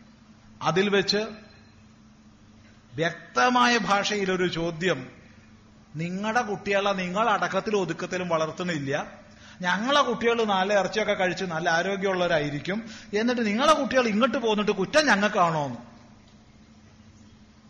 ആ നല്ല ചോദ്യ. ആ ചോദ്യത്തെ നമ്മൾ എതിർക്കുന്നില്ല. പക്ഷെ ആ ചോദ്യം കേട്ട് തല കുനിയുന്നവർ മാത്രമാകരുത് നമ്മൾ. പറഞ്ഞതിന്റെ അർത്ഥം നല്ലപോലെ മനസ്സിലാക്കുക. അതുകൊണ്ട് കരുത്തോടുകൂടി ഉയരുക ഉയർത്തുക. ലഹരി മരുന്ന് ഉപയോഗം. ലഹരി കേരളത്തിലെ ഹിന്ദു സമൂഹത്തെ ഒന്നും അല്ല എല്ലാരെയും ബാധിക്കുന്ന വിഷയം തന്നെയാണ് അതിന് ശാസ്ത്രീയമായി ഹിന്ദു മുസ്ലിം ക്രിസ്ത്യൻ വ്യത്യാസമില്ലാതെ ലഹരിയുടെ മഹാവിപത്തിനെ കുറിച്ച് സമൂഹത്തിൽ ബോധിപ്പിക്കുന്ന പ്രക്രിയ ഉണ്ടാവുക. ഇരുട്ടിനെ നീക്കാൻ ഒരു വഴിയില്ല. വെളിച്ചം കൊണ്ടുവന്നാൽ അവിടെ ഇരുട്ടില്ല എന്ന് മനസ്സിലാക്കുക. അതുകൊണ്ട് ചെറുപ്പം തൊട്ട് തന്നെ കുട്ടികൾ സദാചാരത്തിലും സദ്ധർമ്മബോധത്തിലും വളരുക എന്നുള്ളതല്ലാതെ വേറെ വഴിയില്ല. പിന്നെ ഒന്ന് മനസ്സിലാക്കുക മദ്യപന് ജനിക്കുന്ന കുട്ടികൾക്ക് മദ്യാസക്തി ഉണ്ടാവാൻ സാധ്യത വളരെ കൂടുതലാണ്. പ്രത്യേകിച്ച് മദ്യപിച്ച സമയത്ത് സംയോഗം ചെയ്തതിലൂടെ ഉണ്ടായിട്ടുള്ള കുട്ടികൾക്ക് മദ്യാസക്തി ഉണ്ടാവുക തന്നെ ചെയ്യും. അതുകൊണ്ട് ഇത് ശ്രദ്ധിക്കേണ്ടത് അച്ഛനമ്മമാര് വളരെ കരുതലോടുകൂടി ജീവിക്കുക. നമ്മൾ മാതൃകയായാൽ മാത്രമേ അടുത്ത തലമുറ മാതൃകയായിട്ട് ഉയരൂ എന്ന് മനസ്സിലാക്കുക. സാമ്പത്തിക തകർച്ച. കഠിനാധ്വാനം ചെയ്യാൻ നേരത്തെ പറഞ്ഞു. കുറുക്കു വഴികളൊന്നുമില്ല. കഠിനാധ്വാനം ചെയ്യുക ദുരാചാരങ്ങൾ ഒഴിവാക്കുക. ശ്രീരാമനും ശ്രീകൃഷ്ണനും ശ്രീരാമകൃഷ്ണ പരമഹംസനും എല്ലാം ജന്മം നൽകിയ ഈ ഭാരതഭൂമിയിൽ ഹൈന്ദവീയരുടെ ഇടയിൽ നിലനിന്നു വരുന്ന ജാതി വ്യവസ്ഥയ്ക്ക് എന്താ എന്നാണ് അറുതി വരിക. ജാതീയമായ ഉച്ച നീചത്വങ്ങൾ ഇല്ലാതാക്കാൻ നമുക്ക് സാധിക്കുന്നത് ശാസ്ത്രത്തിലൂടെ മാത്രമാണ്. നമ്മുടെ ആചാര്യവര്യന്മാരൊക്കെ തന്നെ കേരളത്തിന്റെ നവോത്ഥാന നായകന്മാരൊക്കെ തന്നെ അതിഹീനമായ ജാതീയതയെ അതിക്രമിക്കാൻ നമ്മെ പഠിപ്പിച്ചത് ശാസ്ത്രത്തിന്റെ ദൃഢതയിൽ ഇരുന്നു കൊണ്ടാണ്. ഇത് ഓർമ്മിക്കുക. ഇത് ഓർമ്മിക്കുന്ന സമയത്ത് തന്നെ മറ്റൊന്ന് പറയട്ടെ. ഒരു പഴയ പല്ലവിയുണ്ട്. അത് ഇനിയും ഏറ്റു പാടരുത് ഹിന്ദുവിന്റെ ഇടയ്ക്ക് ജാതി വ്യത്യാസം ഹിന്ദുവിന്റെ ഇടയ്ക്ക് ജാതി വ്യത്യാസം ഹിന്ദുവിന്റെ ഇടയ്ക്ക് ജാതി വ്യത്യാസം. ദയവ് ചെയ്ത് നിർത്തുക. നമ്മൾ ഇന്ന് ഏത് ജാതിയോ ഏത് സമുദായമോ പറയുന്നവരും ഒന്നിച്ചിരിക്കുന്നുണ്ട് ഒന്നിച്ച് ചർച്ച ചെയ്യുന്നുണ്ട് ഒരു ഉച്ചനീചത്വം ഇല്ലാതെ ഒന്നിച്ച് പെരുമാറുന്നുണ്ട് ഒരേ അമ്പലത്തിൽ പോകുന്നുണ്ട് ഒന്നിച്ച് ഒരേ ദൈവത്തോട് പ്രാർത്ഥിക്കുന്നുണ്ട് ഒരേ സമയത്ത് കോടി ദൈവങ്ങളോടും പ്രാർത്ഥിക്കുന്നുണ്ട്. എന്നാൽ ഒരു പുസ്തകമല്ലേ ഉള്ളൂ ക്രിസ്ത്യാനിക്ക്? ഒരു ദൈവമല്ലേ ഉള്ളൂ ക്രിസ്ത്യാനിക്ക്? ഒരു ദൈവത്തിന്റെ മോനല്ലേ ഉള്ളൂ? കത്തോലിക്കന്റെ പള്ളിയിൽ പെന്തക്കോസ്ത് പോവുക കയറ്റുക ഇവരുടെ രണ്ടുപേരുടേതിലും ഓർത്തഡോക്സ് പോവോ ഓർത്തഡോക്സ് തന്നെ ബാവാകക്ഷിയുടെ അടുത്ത് മെത്രാം കക്ഷി പോവോ മെത്രാം കക്ഷിന്റെ അടുത്ത് ബാവാകക്ഷി പോവുമോ ഇവരാരെങ്കിലും ജാക്കോബൈറ്റ്സിന്റെ അടുത്ത് പോവോ ഇവരാരെങ്കിലും ജ്ഞാനായെ പോവോ ഇല്ല ഇല്ല ഇല്ല. അത്ര ഭിന്നതയാ. ഇതിനേക്കാൾ കഷ്ടാ മുസ്ലിമിന്റെ സ്ഥിതി. ഒറ്റ പുസ്തകമേ ഉള്ളൂ ഒറ്റ ദൈവമേ ഉള്ളൂ. പക്ഷേ ഷിയേയും സുന്നിയും കാണുന്നെടുത്തുനിന്ന് കൊല്ലുക. ഇനി സുന്നി തന്നെ കേരളത്തെ സംബന്ധിച്ച് സുന്നി മുജാഹിദും മുജാഹിദിന്റെ പള്ളി സുന്നി പോവില്ല സുന്നിന്റെ പള്ളിയിൽ മുജാഹിദ് പോവില്ല. ഈ വിഭാഗങ്ങൾ ആരും തന്നെ സുന്നത്തുൽ ഖുറാൻ സൊസൈറ്റിയെ അംഗീകരിക്കുക പോലുമില്ല ഇവരാരും തന്നെ അഹമ്മദിയുടെ പള്ളിയിൽ പോവില്ല. ഒരേ പുസ്തക. അത്ര വ്യത്യാസമൊന്നും ഇന്ന് ഹിന്ദുവിന്റെ ഇടയ്ക്ക് ഇല്ല. ഒട്ടനവധി ആചാര്യന്മാരുടെ പ്രവർത്തനത്തിന്റെ ഫലമായിട്ടാണിത്. അതുകൊണ്ട് പറയാനുള്ളത് ആ ആചാര്യവര്യന്മാരുടെ ഉദ്ബോധനങ്ങളെ ഉൾക്കൊണ്ടുകൊണ്ട് മുന്നോട്ട് പോകാൻ നമുക്ക് സാധിക്കണം സാധിക്കട്ടെ എന്ന് മാത്രം ഇവിടെ പറയുകയാണ്.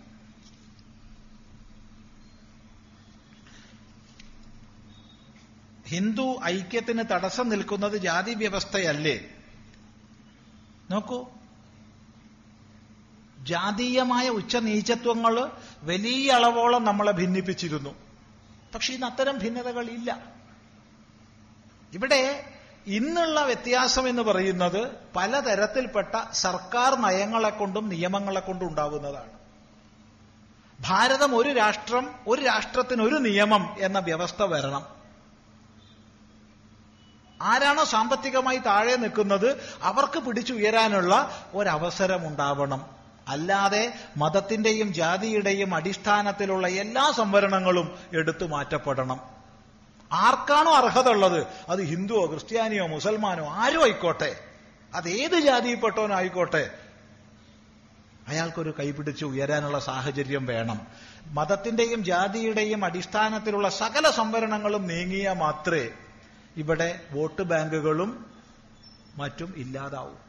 അങ്ങനെ വരുമ്പോൾ മാത്രമേ ഇന്ന് മാധ്യമങ്ങളും മറ്റും ഉണ്ടാക്കി വിടുന്ന വിപരീത ഭാവങ്ങൾ ഇല്ലാതാവൂ.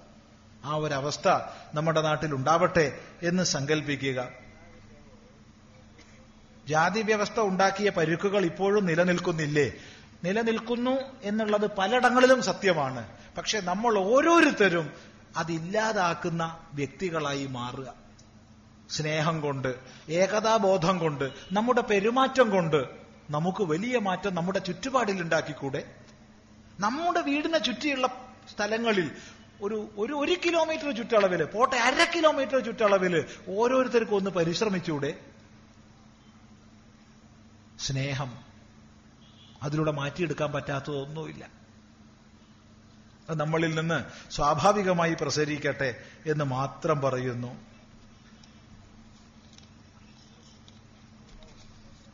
ഹിന്ദുവിന്റെ പരിസ്ഥിതി വീക്ഷണം വിശദീകരിച്ചു തരണമെന്ന് അഭ്യർത്ഥിക്കുന്നു. ഇല്ല.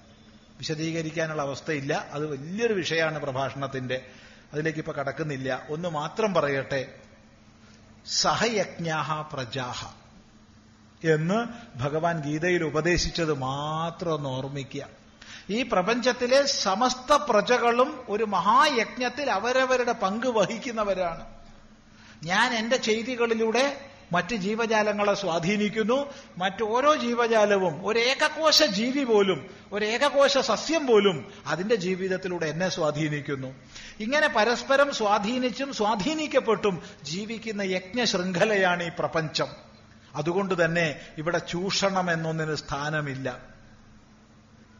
ഇങ്ങനെ പരസ്പരം സ്നേഹത്തോടുകൂടി ഒന്നിച്ച് സഹവസിക്കുന്ന സ്വാഭാവിക ആവാസ വ്യവസ്ഥയായിട്ടാണ് നമ്മുടെ പരിസ്ഥിതിയെ ആചാര്യന്മാർ ചൂണ്ടിക്കാണിച്ചു തന്നത്. അതിന്റെ വിസ്തരണത്തിലേക്ക് കടന്നാൽ ഒട്ടനവധി പറയാനുണ്ട് അതിലേക്ക് കടക്കുന്നില്ല. സനാതനധർമ്മത്തിൽ സ്ത്രീ ശാക്തീകരണത്തിന് അവസരമുണ്ടോ എന്ന് അറിയാൻ ആഗ്രഹിക്കുന്നു. സ്ത്രീ ശാക്തീകരണം പുരുഷ ശാക്തീകരണം നപുംസക ശാക്തീകരണം എന്നൊന്നും വേർതിരിക്കേണ്ട ആവശ്യമില്ല. മനുഷ്യന്റെ ശാക്തീകരണത്തിനുള്ള എല്ലാ വഴികളും ഉണ്ട്. ഈ സ്ത്രീ ശാക്തീകരണം എന്തിനാപ്പ വിശേഷിച്ച്? പുരുഷ ശാക്തീകരണം എന്തിനാ വിശേഷിച്ച്? എല്ലാവർക്കും ശക്തി വേണ്ടേ? സ്ത്രീക്കും ശക്തി വേണം പുരുഷനും ശക്തി വേണം. അടിസ്ഥാനമായിട്ട് സ്ത്രീയെ സംബന്ധിച്ച് അബല എന്നൊരു കാഴ്ചപ്പാട് മാറ്റുക. സുബലയാണ്. ഐശ്വര്യത്തിന്റെ അധിദേവത ഇവിടെ മഹാലക്ഷ്മിയാണ്. വിദ്യയുടെ അധിദേവത ഇവിടെ മഹാസരസ്വതിയാണ്. കരുത്തിന്റെ അധിദേവത ഇവിടെ മഹാദേവിയാണ്. സാക്ഷാൽ വേദം പോലും ശ്രുതി ഭഗവതിയാണ്. ഈ കാഴ്ചപ്പാടിനെ നൽകുക സമൂഹത്തിൽ വേദത്തിൽ മന്ത്രദ്രഷ്ടാക്കളായ ഋഷിമാരോടൊപ്പം എത്രയോ ഋഷികകളെ നമ്മൾ അഭിവന്ദിക്കുന്നുണ്ട്. ആ പാരമ്പര്യത്തെ ഒന്ന് ചൂണ്ടിക്കാണിക്കുക. അതുകൊണ്ട് സ്ത്രീ ശാക്തീകരണം ഇവിടെ ആവശ്യമില്ല. പുരുഷ ശാക്തീകരണം ആവശ്യമില്ല. ഉള്ളതൊക്കെ ഒന്ന് തിരിച്ചറിഞ്ഞ് തന്റെ ഇടത്തോടു കൂടി പോവുക. അബല എന്നൊരു വാക്ക് കുട്ടികളെ പഠിപ്പിക്കരുത്. സുബലയാണ്. എങ്ങനെ അബലയാവുക? നോക്കൂ ദേവി മഹാത്മ്യത്തിൽ ഒരു രംഗുണ്ട്. വല്ലാത്തൊരു രംഗ. നോക്കൂ സർവ ആയുധ സജ്ജനായിട്ട് അസുരൻ അങ്ങനെ ദേവിയോട് എതിരിടാൻ നിൽക്കുക കേട്ടോ. ദേവിയുടെ അടുത്ത് ഒരായുധം ഇല്ല. എന്നിട്ട് പറയ കയ്യിലൊരു ഗ്ലാസ് ഉണ്ട് അതിലെന്തോ ഒരു പാനീയമുണ്ട് എടേ നിക്കവിടെ ഞാനിതൊന്ന് കുടിച്ചു കഴിയട്ടെ എന്നിട്ടാവാമെന്ന് എന്തൊരു ധൈര്യ ഭഗവാനെ. ഇതിൽ പരം തന്റെ ആയിട്ടുള്ള രംഗം എത്ര ആയുധം എടുത്ത് പൊരുതുന്ന ഭാവത്തിലും ദേവിക്കില്ല. ഒന്ന് ശ്രദ്ധിച്ചു നോക്കൂ. സർവ ആയുധങ്ങളുമായി എതിരിടാൻ അസുരൻ നിൽക്കുമ്പോ ആ അസുരനെ നോക്കി ചിരിച്ചുകൊണ്ട് പറയുക ഞാനിതൊന്ന് കുടിച്ചു കഴിയട്ടെ എന്നിട്ടാവാം. ആ ദേവിയെ പൂജിക്കുന്ന നമ്മൾ എങ്ങനെ അബലകളാവുക അപ്പൊ ഇത് പ്രസംഗത്തിൽ പറഞ്ഞപ്പോ ഒരാൾക്ക് ചോദ്യം "ദേ, സ്വാമി ആ ഗ്ലാസ്സിൽ എന്താ ഉള്ളതെന്നാ? എടേ അത് താ നോക്കണ്ട നോക്കണേ. ഓരോരുത്തരുടെ കണ്ണു പോണ പോക്കേ. ആ ഗ്ലാസിന്റെ ഉള്ളിൽ എന്താണെന്ന് അവൻ അറിയേണ്ടത്? അത് എനിക്കറിയില്ല ദേവിയോട് പോയി ചോദിച്ചു നോക്ക് പറഞ്ഞു. അല്ലാണ്ട് എന്താ പറയുക കാരണം അവൻ എന്നിട്ട് വേണം ബീവറേജസിന് മുമ്പിൽ നിൽക്കാനേ. പറയാലോ ചിദാനന്ദപുര സ്വാമി ഇങ്ങനെ പ്രസംഗിച്ചിട്ടുണ്ടെന്ന്. അപ്പൊ പറഞ്ഞതിന്റെ അർത്ഥം ആ ഒരു തന്റെ ഇടം നമുക്കുണ്ടാവുക. നേരത്തെ പറഞ്ഞു ചെറുപ്പത്തിലെ കുട്ടികൾക്ക് ആ ധർമ്മശാസ്ത്രങ്ങൾ കൊടുക്കണം ആയോധന കലകൾ പഠിപ്പിക്കണം എന്ന് പറഞ്ഞു. ഇതിനി ഇത് ചോദിച്ചപ്പോ ഇനി പറയാനുള്ളത് പറയുമ്പോൾ ആർക്കും വിരോധം തോന്നരുതേ. തോന്നി അവിടെ വെച്ചേക്കുക പലർക്കും തോന്നും വിരോധം. ഉറപ്പാ ഇനി പറയണത് പറഞ്ഞാൽ ചിലർക്കൊക്കെ ഉള്ളു പൊള്ളും. അതെന്താണെന്നറിയോ നമ്മൾ ഇന്നിപ്പോ പല സ്ഥലത്തും കമ്മിറ്റികളുണ്ട്. ഈ കമ്മിറ്റികൾ ഉണ്ടാക്കുമ്പോൾ ഒരു പരിപാടിയുണ്ട്. ഒരു മാതൃസമിതി വേറെ ഉണ്ടാക്കുക നമ്മൾ ചോദിക്കാറുണ്ട് അതെന്തിനാടേ? എല്ലാ കമ്മിറ്റിയിലും ആണും പെണ്ണും ഒരുപോലെ ഉണ്ടാവട്ടെ. ഒരു മാതൃസമിതി എന്തിനാ? അവരെന്നിട്ട് പാത്രം കഴുകാനും അവരെന്നിട്ട് വല്ല കൂപ്പൺ പിരിച്ചു നടക്കാനും? ബാക്കി തീരുമാനമൊക്കെ ആണുങ്ങൾ എടുക്കുക ഈ പരിപാടി മാറ്റണം. ആ മിക്ക ക്ഷേത്രങ്ങളിലുണ്ട്. മാതൃസമിതി. എന്ത് തോന്നിയാസാണത്? എന്തിനാ ഒരു വിശേഷം കമ്മിറ്റി? അവിടെ എല്ലാവരും ഒന്നിച്ചുണ്ടാവട്ടെ. ആണും ഉണ്ടാവട്ടെ പെണ്ണും ഉണ്ടാവട്ടെ നപുംസകം ഉണ്ടാവട്ടെ. എല്ലാവരും ഒരുപോലെ കണ്ട് ഒരുപോലെ ആദരിച്ച് കമ്മിറ്റി ഉണ്ടാക്കൂ. ഇത് പറയുമ്പോൾ ചിലർക്ക് ഇഷ്ടാവില്ല കേട്ടോ. അമ്മമാർക്ക് ഇഷ്ടാവും അത് ഉറപ്പാ. അമ്മമാർക്ക് വലിയ ഇഷ്ടം. അവർക്ക് പറയാൻ അങ്ങനെ മുട്ടി നിൽക്കുകയാണേ. അവരെ പറയാൻ സമ്മതിക്കണില്ല. അതാ സ്ഥിതി. അതുകൊണ്ട് ആ ഒരു ഒന്ന് എന്നുള്ള കാഴ്ചപ്പാടിൽ നമ്മൾ വളർത്തുക? സ്വാമിജിമാര് സ്വാമിനിമാര് അത് വേണ്ട എല്ലാവരും ഒരുപോലെ. എല്ലാവരും ഒരുപോലെ കാണണം ആ ഒരു ദൃഷ്ടി നമുക്കുണ്ടാവണം. ആ ദൃഷ്ടി ഉണ്ടാക്കിയെടുക്കണം. അതാണ് വേണ്ടത്. കേന്ദ്ര സർക്കാർ മതപഠനത്തിനു വേണ്ടി രണ്ടു കോടി രൂപ നീക്കി വെച്ചിട്ടുണ്ടെന്ന് തിരുവിതാംകൂർ ദേവസ്വം ബോർഡിന്റെ ഒരു ക്ലാസ്സിൽ നിന്നും അറിയാൻ കഴിഞ്ഞു. ഈ പണം ഉപയോഗപ്പെടുത്തി ദേവസ്വം ബോർഡ് എല്ലാ ക്ഷേത്രങ്ങളിലും മതപാഠശാല എന്ന പേരിൽ പാഠശാലകൾ ആരംഭിക്കാൻ പറയുകയുണ്ടായി. എന്റെ പ്രദേശത്ത് വായില്ല വായില്യാങ്കുന്ന് ക്ഷേത്രത്തിനടുത്തൊരു ക്ലാസ് നടക്കുന്നുണ്ട്. ഇതുപോലെ നമ്മുടെ എല്ലാ ക്ഷേത്രങ്ങളിലും ക്ലാസുകൾ തുടങ്ങാൻ സ്വാമിജി എല്ലാ വിശ്വാസികളോടും ആവശ്യപ്പെടണമെന്ന് ഗുരുനാമത്തിൽ പ്രണാമങ്ങളോട് അറിയിക്കുന്നു. പരമാവധി ധർമ്മ പാഠശാലകൾ ആരംഭിക്കുക. എവിടെയൊക്കെ സാധിക്കുമോ അവിടെയൊക്കെ ആരംഭിക്കുക. ആ വാസ്തവത്തിൽ മദ്രസ എഡ്യൂക്കേഷൻ ബോർഡ് പോലെ all Kerala Hindu education board രൂപപ്പെടുത്തണം. വ്യക്തമായി ക്വാളിഫിക്കേഷൻ ഉള്ളവരായിരിക്കണം പഠിപ്പിക്കുന്നത് അവർക്ക് വ്യക്തമായി ശമ്പളം ലഭിക്കണം. ശമ്പളം ലഭിക്കണം.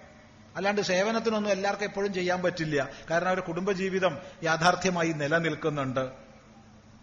അത് ശ്രദ്ധിക്കുക. അതിന് ക്വാളിഫൈഡ് ആയിട്ടുള്ള ആൾക്കാരായിരിക്കണം. എല്ലാ ക്ഷേത്രങ്ങളിലും ധർമ്മപാഠശാലകൾ ആരംഭിച്ചേ മതിയാവൂ. പ്രത്യേകിച്ച് നല്ലൊരു സിലബസിന്റെ അടിസ്ഥാനത്തിലായിരിക്കണം. എൽ കെ ജി കുട്ടിയെയും പ്ലസ് ടു കുട്ടിയെയും ഒന്നിച്ചിരുത്തുക എന്നുള്ള അവിവേകം അതാ പല സ്ഥലത്തും കാണുന്നത്. അത് വയ്യ. അത് ശ്രദ്ധിക്കുക. അതിനുള്ള വ്യവസ്ഥാപിതമായ രീതിയിൽ അത് നടത്തേണ്ടുന്ന അനിവാര്യത നമ്മുടെ സമൂഹത്തിലുണ്ട്. അതിന് ഓരോരോ പ്രദേശത്തുനിന്ന് വന്നവരും ശ്രദ്ധിക്കുക എന്ന് പറയുന്നു. വേറെ താമസിയാതെ തന്നെ നമുക്ക് മൊത്തം കേരള അടിസ്ഥാനത്തിൽ ഒരു ധർമ്മ എഡ്യൂക്കേഷൻ ബോർഡ് രൂപപ്പെടുത്തുന്നതിനെ കുറിച്ചുള്ള ചർച്ചകൾ ആരംഭിക്കണം എന്ന് ഓരോരുത്തർക്കും ഈ ചിന്ത പങ്കുവെക്കട്ടെ. ഇവിടെ സമൂഹത്തിന്റെ ദൃഷ്ടിയൊന്നും നോക്കണ്ടാട്ടോ. ഉദാഹരണം പറഞ്ഞാൽ കേരള ഗവൺമെന്റിൽ നിന്ന് രണ്ടായിരത്തി പതിമൂന്ന് പതിനാല് കാലഘട്ടത്തിൽ മദ്രസകൾക്ക് മാത്രമായി കൊടുത്ത പണം അമ്പത്തിമൂന്ന് കോടി ഇരുപത്തി ആറ് ലക്ഷമാണ് ഗവൺമെന്റ് എന്ന് എന്നാൽ ദേവസ്വം ഫണ്ട് ഉപയോഗിച്ച് മതപാഠശാല നടത്തണമെന്ന് ഇപ്പോഴത്തെ തിരുവിതാംകൂർ ദേവസ്വം ബോർഡ് പ്രഖ്യാപനം വന്നപ്പോ അതിനെ എതിർത്ത് ആദ്യം പറഞ്ഞത് ദേവസ്വം മന്ത്രിയാ. ഇത് കേരളത്തെ വർഗീയമാക്കി തീർക്കാനുള്ള നീക്കമാണെന്ന്. ഇത് വർഗീയതയിലേക്ക് നയിക്കും ഈ ഹിന്ദു ശാസ്ത്രങ്ങളൊക്കെ പഠിപ്പിച്ചാൽ. ദേവസ്വം ഫണ്ട് ഉപയോഗിച്ച് പഠിപ്പിക്കുമ്പോൾ അത് വർഗീയതയിലേക്ക് നയിക്കും. ഗവൺമെന്റിന്റെ കോമൺ ഫണ്ട് മദ്രസയ്ക്ക് കൊടുത്താൽ അത് വർഗീയത ഉള്ളതല്ല ഇതെന്തുകൊണ്ടാ അവിടെ സംഭവിക്കണേ? നേരത്തെ പറഞ്ഞ സാധനം തേഞ്ഞു പോയത് കൊണ്ടാ. വേറൊരു കാരണവും ഇല്ല. ഒരു കാരണവും ഇല്ല. ഇത് മാത്രമേ കാരണമുള്ളൂ. നമ്മുടെ അമ്പലങ്ങളിലെ ഭണ്ഡാരത്തിലെ പണം ഗവൺമെന്റിലേക്ക് പോകുന്നു. പോട്ടേന്നേ. ആർക്കാപ്പൊ ഒരു പ്രശ്നമുള്ളേ? പിന്നെയും പിന്നെയും കൊണ്ടിട്ടുള്ളൂ ആ അങ്ങനെ പോട്ടെ. ശബരിമല വാവരുടെ പള്ളിയിലെ പണം ആർക്കാ പോകുന്നത്? അത് മുസ്ലിമിനാ പോണത്. അത് നേരെ മുസ്ലിമിനാ. ഈ പണം കൊണ്ട് അവിടെ ചെയ്യുന്നത് അവിടെ അമ്പലത്തിലെ പണം മാത്രം ഗവൺമെന്റ് എടുക്കുന്നു. ക്രിസ്ത്യൻ മുസ്ലിം പള്ളികളിലെ പണം ഗവൺമെന്റ് എടുക്കുന്നില്ല. ഇത് ഗവൺമെന്റിലേക്ക് പോവാതിരിക്കാൻ എന്താ വഴി? വഴി ഇപ്പൊ തൽക്കാലം അവിടെ ഇടാതിരിക്കുക. അല്ലാണ്ട് ഇപ്പൊ എന്താ? ഗുരുവായൂർ പോയ പ്രാർത്ഥിക്കുക. ഭഗവാനെ നീ ഒന്ന് സർക്കാരിന്റെ പിടിയിൽ നിന്ന് രക്ഷപ്പെട്. എന്നിട്ട് ഞാൻ ഭണ്ഡാരത്തിലിടാം. അതുവരെ ഏതെങ്കിലും പാവപ്പെട്ട ഒരാൾക്ക് അതാണല്ലോ. കാരണം ഗുരു ഗുരു അല്ലേ വർദ്ധിച്ച തോതിൽ വായു ഏത് പുരത്തിലാണോ ഉള്ളത് അത് ഈ ശരീരമാണ്. ആ ശരീര അധിപതിയാണ് ഗുരുവായൂപുരേശൻ അതുകൊണ്ട് ആരെങ്കിലൊക്കെ വിഷ്ണുരുണ്ടാവും അവിടെ ഞാൻ കൊടുത്തേക്കുക. നീ സർക്കാരിന്റെ പിടിയിൽ നിന്ന് സ്വയം ഒന്ന് രക്ഷപ്പെട്ട് കാണിക്ക്. എന്നിട്ട് ഞാൻ നിന്റെ ഭണ്ഡാരത്തിൽ ഇടാം. ധൈര്യമായിട്ട് പറഞ്ഞോളൂ. ഗുരുവായൂരപ്പ നമ്മളെ കൂടെ അങ്ങോട്ട് പോരും. പേടിക്കൊന്നും വേണ്ട. ശബരിമലയിൽ പോയാൽ പ്രാർത്ഥിക്കുക. ഭഗവാനെ നീ ഒന്ന് രക്ഷപ്പെട്ട് കാണിക്കടേ. എന്നിട്ട് ഞാൻ നിന്റെ ഭണ്ഡാരത്തിൽ പണടാം. എന്ന് പറഞ്ഞു നോക്കൂ. എന്താ പറഞ്ഞാൽ? ഇത് നമ്മൾ തന്നെ ഈ ചോദ്യം ചോദിക്കും. എന്നിട്ട് ചിദാനന്ദപുരി സ്വാമിനെ കൊണ്ട് പറയിപ്പിക്കണം അല്ലേ എന്നിട്ട് നിങ്ങൾ തന്നെ പോയിട്ട് ഭഗവാനെ അവിടുന്ന് ആ ചോദ്യം ചോദിച്ചതിന് പൊറുക്കണേ. ഇതാ ഒരു രണ്ടു റുപ്യ അധികം. എന്തിനായി കാപട്യം കളിക്കണത്? ശ്രദ്ധിക്കുക. അതുകൊണ്ട് തന്റെ ഉണ്ടാവുക പൊതു നിയമം ഇവിടെ വേണം എല്ലാവരോടും തുല്യ നീതി വേണം ആവശ്യപ്പെടാനുള്ള തലത്തിലേക്ക് നമുക്ക് ഉയരാൻ സാധിക്കണം. മനസ്സാണല്ലോ എല്ലാറ്റിന്റെയും കാരണഭൂതമായിട്ടുള്ളത്. മനസ്സെന്ന് പറയുന്നത് എന്താണ്? മനസ്സ് സങ്കല്പ വികല്പാത്മകമായ അന്ധകരണമാണ്. അങ്ങനെ പറഞ്ഞാൽ എല്ലാവർക്കും മനസ്സിലാവില്ല. കരണം എന്ന് പറഞ്ഞാൽ ക്രിയത്തെ അനേന ഇത് കരണം. എന്തിനെ കൊണ്ടാണോ നമ്മൾ ക്രിയ ചെയ്യുന്നത്? അതാണ് കരണം. ഇപ്പൊ പറയുമ്പോ വാക്ക് കരണം കാണുമ്പോ കണ്ണ് കരണം കേൾക്കുമ്പോൾ ചെവി കരണം അങ്ങനെ. അപ്പൊ ഈ കരണങ്ങൾ ഏത് കരണത്തിന്റെ വ്യാപാരം പുറമേ നിന്ന് നോക്കി മനസ്സിലാക്കാമോ അവയാണ് ബാഹ്യകരണം ഏത് കരണത്തിന്റെ വ്യാപാരം പുറമേ നിന്ന് മനസ്സിലാവില്ലയോ അവയാണ് അന്ധകരണം. അന്ധകരണം പ്രധാനമായിട്ട് രണ്ടാണ്. ഒന്ന് സങ്കല്പ വികല്പാത്മകമായ മനസ്സ് നിശ്ചയാത്മികയായ ബുദ്ധി. അതാണോ ഇതാണോ? വേണോ വേണ്ടയോ? പോണോ പോണ്ടയോ? ഇപ്പൊ എഴുന്നേൽക്കണോ ഇപ്പൊ എഴുന്നേൽക്കണ്ടയോ? ഇങ്ങനെ പലതിനെ സംബന്ധിച്ച് ഒരു സങ്കല്പം ഒരു വികല്പം. ഒരു സങ്കല്പം ഒരു വികല്പം. ഇതുണ്ടാക്കുന്ന വൃത്തിക്ക് പറയുന്ന പേരാണ് മനസ്സ്. ഈ സങ്കല്പ വികല്പങ്ങളിൽ നിന്ന് ഒന്നിനെ തെരഞ്ഞെടുക്കുന്ന ആളാണ് ബുദ്ധി. ഇപ്പൊ പോണ്ട. ഇത് കഴിഞ്ഞിട്ട് എണീറ്റാ മതി. അല്ലെങ്കിൽ ഇപ്പൊ പോണം. രണ്ടായാലും നല്ലതാ.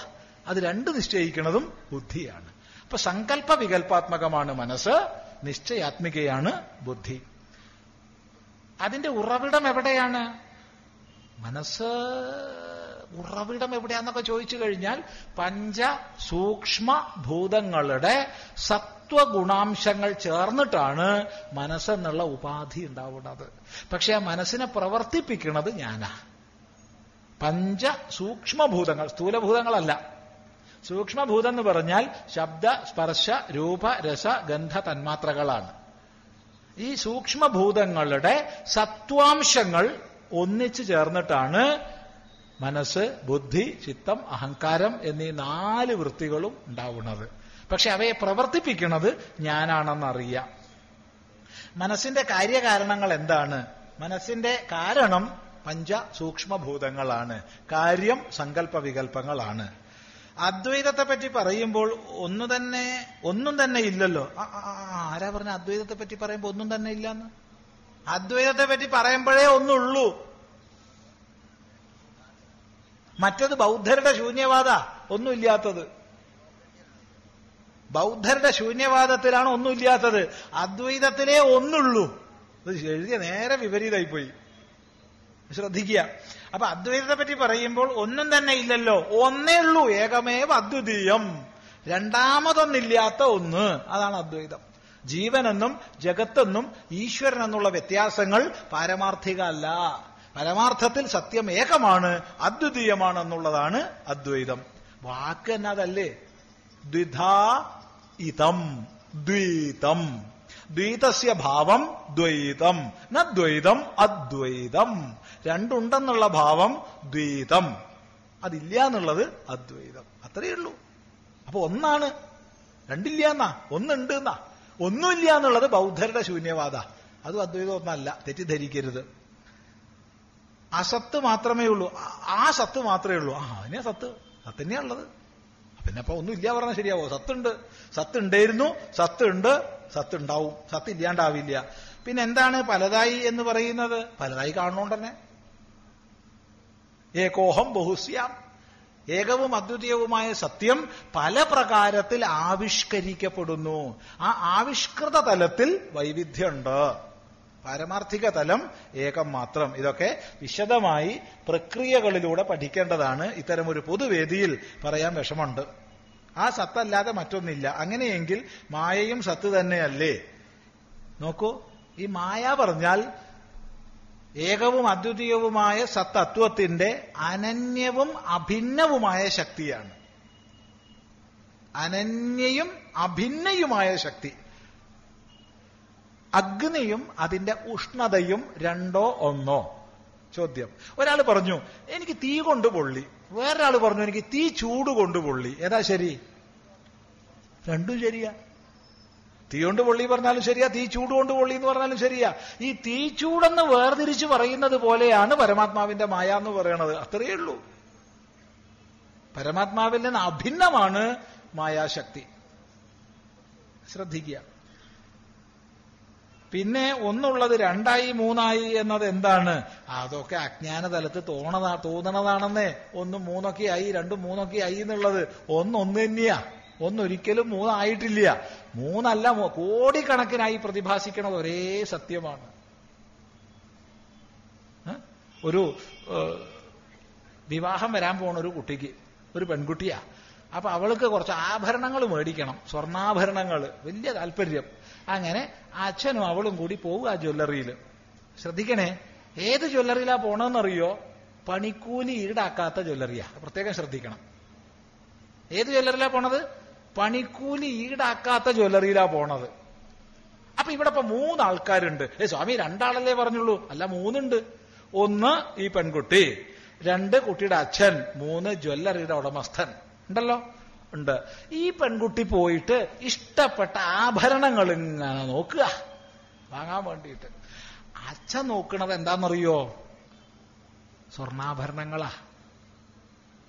മോൾ നോക്കണത് ആഭരണങ്ങൾ അച്ഛൻ നോക്കണത് സ്വർണാഭരണങ്ങൾ വ്യത്യാസം മനസ്സിലാക്കണം. കാരണം എന്റെ മോൾക്ക് നല്ല ആഭരണം വേണമെന്ന് അച്ഛനുണ്ട്. അതേ സമയത്ത് തന്റെ പോക്കറ്റിനനുസരിച്ചുള്ള സ്വർണം അവൾ തിരഞ്ഞെടുക്കാൻ പാടുള്ളൂ എന്നുള്ള ആഗ്രഹമുണ്ട്. അപ്പൊ അച്ഛൻ കാണുന്നത് സ്വർണാഭരണം മകൾ കാണുന്നത് ആഭരണം. ജ്വല്ലറി ഉടമസ്ഥൻ കാണുന്നതോ? സ്വർണം മാത്രം കാരണം പണിക്കൂലി ഈടാക്കാത്ത ജ്വല്ലറിയാ. ഈ പണിക്ക് കൂലി പറഞ്ഞ സ്വർണത്തെ വിവിധ ആകൃതിയിലാക്കി കാണിക്കാനാണല്ലോ പണി. അതിനവർ കൂലി ഈടാക്കണില്ല. അപ്പൊ പിന്നെ അയാൾ എന്തേ കാണുള്ളൂ? സ്വർണം മാത്രം നിങ്ങൾ വള എടുത്താലും കൊള്ളാം മാല എടുത്താലും കൊള്ളാം മോതിരെടുത്താലും കൊള്ളാം എത്ര തൂക്കം സ്വർണം വെച്ചാൽ അത് മാത്രമേ അയാൾ കാണുള്ളൂ. ശ്രദ്ധിക്കുക. ആഭരണമാണ് സത്യം എന്ന് പറയുന്ന ആൾക്കും വസ്തു സ്വർണം തന്നെ. സ്വർണാഭരണങ്ങൾ സത്യം എന്ന് പറയുന്ന ആൾക്കും വസ്തു സ്വർണം തന്നെ. ഇതുപോലെ ഈ പ്രപഞ്ച വൈചിത്ര്യങ്ങളൊക്കെ അധിഷ്ഠാനമായ സദ്വസ്തു ഒന്നെന്നറിയുക. എന്തുകൊണ്ടാണ് ഹിന്ദുക്കൾ ശിവലിംഗത്തെ ആരാധിക്കുന്നത്? ആരാധിക്കുന്നത് ബുദ്ധികൊണ്ടാ. മനസ്സുകൊണ്ടാ അപ്പൊ മനസ്സ് ബുദ്ധി എന്നുള്ളത് കൊണ്ടാ. ഇനി പ്രദക്ഷിണമൊക്കെ വെക്കുമ്പോ ശരീരം കൊണ്ടുവാ. സ്തുതിക്കുമ്പോ വാക്കുകൊണ്ടാ അതല്ല സ്വാമി ചോദിച്ച ചോദ്യം ചോദിച്ചേ മനസ്സിലായി. മനസ്സിലാവാഞ്ഞിട്ടല്ല ഇങ്ങനെ പറഞ്ഞേ. അപ്പൊ ശിവലിംഗം എന്താ? ശിവലിംഗത്തെ ആരാധിക്കുന്നതിന് ഇപ്പൊ എന്താ കുഴപ്പമുള്ളേ? എന്നാലും സ്വാമി അതൊരു സുഖമുണ്ടോ? എന്താ സുഖമില്ലാണ്ട്? ലിംഗം എന്ന് പറഞ്ഞാൽ എന്താ? ലിംഗ്യത്തെ. ലിംഗ്യത്തെ സൂചിപ്പിക്കുന്നത് എന്തോ അതാണ് ലിംഗം. ഇപ്പൊ ശിവലിംഗം എന്ന് പറഞ്ഞാൽ ശിവം ലിംഗ്യത്തെ ഇത് ശിവലിംഗം. നോക്കൂ ഈ കാഷായ വസ്ത്രം കാഷായം സന്യാസിയുടെ ലിംഗമാണ്. സന്യാസിയുടെ ലക്ഷണമല്ല. സന്യാസിയുടെ ലക്ഷണം ജ്ഞാന വൈരാഗ്യങ്ങളാണ് അത് പുറമെ കാണാൻ ഒക്കില്ല സന്യാസിയുടെ ലിംഗം കാഷായമാണ്. ലിംഗം എന്ന് പറഞ്ഞാൽ ബാഹ്യ ലക്ഷണം. അപ്പൊ ശിവം ലിംഗിയതേ ശിവത്തെ സൂചിപ്പിക്കുന്നു എന്നുള്ളതാണ് ശിവലിംഗം. എന്താ സൂചിപ്പിക്കണത്? നിരവയവമാണ്. എന്താ സൂചിപ്പിക്കുന്നത് ആദ്യന്തരഹിതമാണ്. എന്താ സൂചിപ്പിക്കണത്? ഇന്ന ആകാരമാണെന്ന് പറയാൻ പറ്റാത്തതാണ്. ഇങ്ങനെയുള്ള പരമസത്യത്തെയാണ് ശിവലിംഗത്തിലൂടെ ഉപാസിക്കുന്നത് അത് സാധാരണ സഗുണ സാകാര ഉപാസനയ്ക്ക് ഒരു പടി ഉയർന്നതാണ്. നിർഗുണ നിരാകാര തത്വാനുസന്ധാനം ആയിട്ടും ഇല്ല അതിന് രണ്ടിനും ഇടയ്ക്കുള്ള ഒരു അവസ്ഥയാണ് ശിവലിംഗോപാസന. ഇത് മനസ്സിലാക്കണേ. ഇത് മനസ്സിലാക്കാണ്ട് നമ്മൾ എന്താ ചെയ്യാച്ച ശിവലിംഗത്തിന്റെ മുകളിൽ രണ്ട് കണ്ണും ഒരു മൂക്കും ഒരു മീശയും വായുവൊക്കെ വെച്ചു കൊടുക്കും. എന്നാ ആചാര്യന്മാർക്ക് ആദ്യം പ്രതിമ ഉണ്ടാക്കി തന്നാ പോരായിരുന്നോ പ്രതിമയ്ക്ക് ഒരു പടി ഉയർന്നതാണെന്നുള്ളത് കൊണ്ടല്ലേ ലിംഗാകാരാക്കിയത്? ശ്രദ്ധിക്കുക. അപ്പൊ സഗുണ സാകാര ഉപാസനയ്ക്ക് ഒരു പടി ഉയർന്നതാണ് നിർഗുണ നിരാകാര തത്വാനുസന്ധാനം ആയിട്ടുമില്ല. അതാണ് ശിവലിംഗം. ശിവം ലിംഗ്യതേ. ശിവത്തെ സൂചിപ്പിക്കുന്നത് എന്തോ അതാണ് ശിവലിംഗം. ഏതായാലും വളരെ വളരെ സന്തോഷം. ഇനിയും ദീർഘിപ്പിക്കുന്നില്ല. ഇവിടെ കിട്ടിയ കടലാസുകൾക്കൊക്കെ വളരെ വേഗത്തിൽ മറുപടി പറഞ്ഞിട്ടുണ്ട്. വിസ്തരിച്ചാൽ തീരില്ല.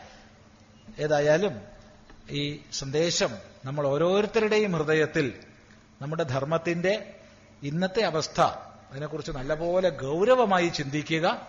വളരെ ഗൗരവമായിട്ട് നിങ്ങളുടെ ശ്രദ്ധയിലേക്ക് ഓർമ്മിപ്പിക്കുകയാണ്. ഇന്ന് ഒരു വാർത്ത വായിക്കേണ്ടായി.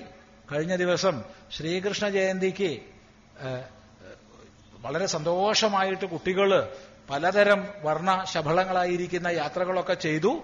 അതിന്റെ ഭാഗമായിട്ട് ഒരു കുട്ടി ആലില കൃഷ്ണനായിട്ട് വളരെ എന്തൊരു സന്തോഷ കുട്ടിക്ക് ഉണ്ടാവും അതിന്റെ പേരിൽ മനുഷ്യാവകാശ കമ്മീഷനാണോ ഇനി ബാലാവകാശ കമ്മീഷനാണോ എന്നറിയില്ല. കേസ് എടുത്തിരിക്കുകയാണ് അത്രേ. കുട്ടിയെ കെട്ടിയിട്ടു എന്നും പറഞ്ഞിട്ട്.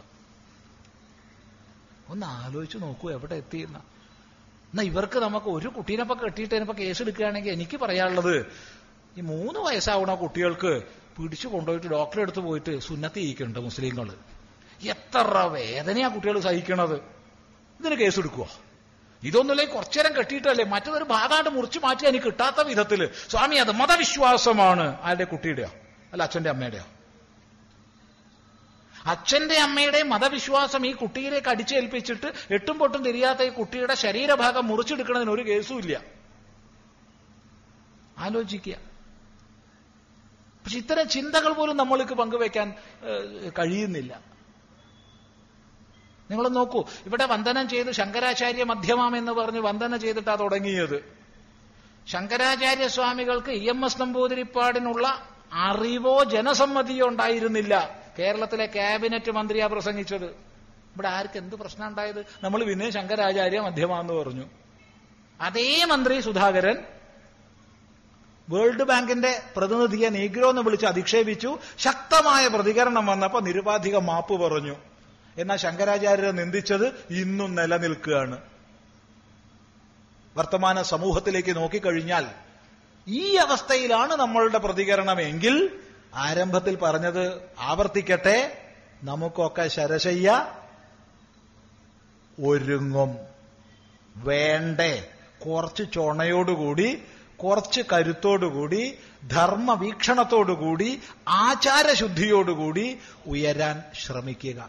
എല്ലാ അർത്ഥത്തിലും ഭാവത്തിലും ഭാരതത്തിന്റെ ഉയർച്ച സംഭവിക്കട്ടെ. എല്ലാ അർത്ഥത്തിലെന്ന് പറയുമ്പോൾ നിശ്ചയമായും സാമ്പത്തികമായി വിദ്യാഭ്യാസപരമായി ഒപ്പം രാഷ്ട്രീയമായി. കാരണം ഹിന്ദുവെ അവഹേളിക്കാൻ മാത്രം പഠിച്ചവര് അധികാരത്തിൽ തുടരരുത്. ഈ ഭാരതത്തിന്റെ തനത് സംസ്കാരത്തെ ഉയർത്തിപ്പിടിക്കുന്നവർ വേണം ഇവിടെ ഭരണാധികാരത്തിൽ വരിക എന്ന് സങ്കല്പിക്കാൻ അതിനനുസരിച്ച് പ്രവർത്തിക്കാൻ ഇവിടുത്തെ ഹിന്ദുവിന് സാധിക്കണം. ഈ ബോധം വ്യാപിപ്പിക്കുക എന്നുകൂടി പറഞ്ഞ് ഉപസംഹരിക്കട്ടെ. വളരെ വളരെ സന്തോഷം.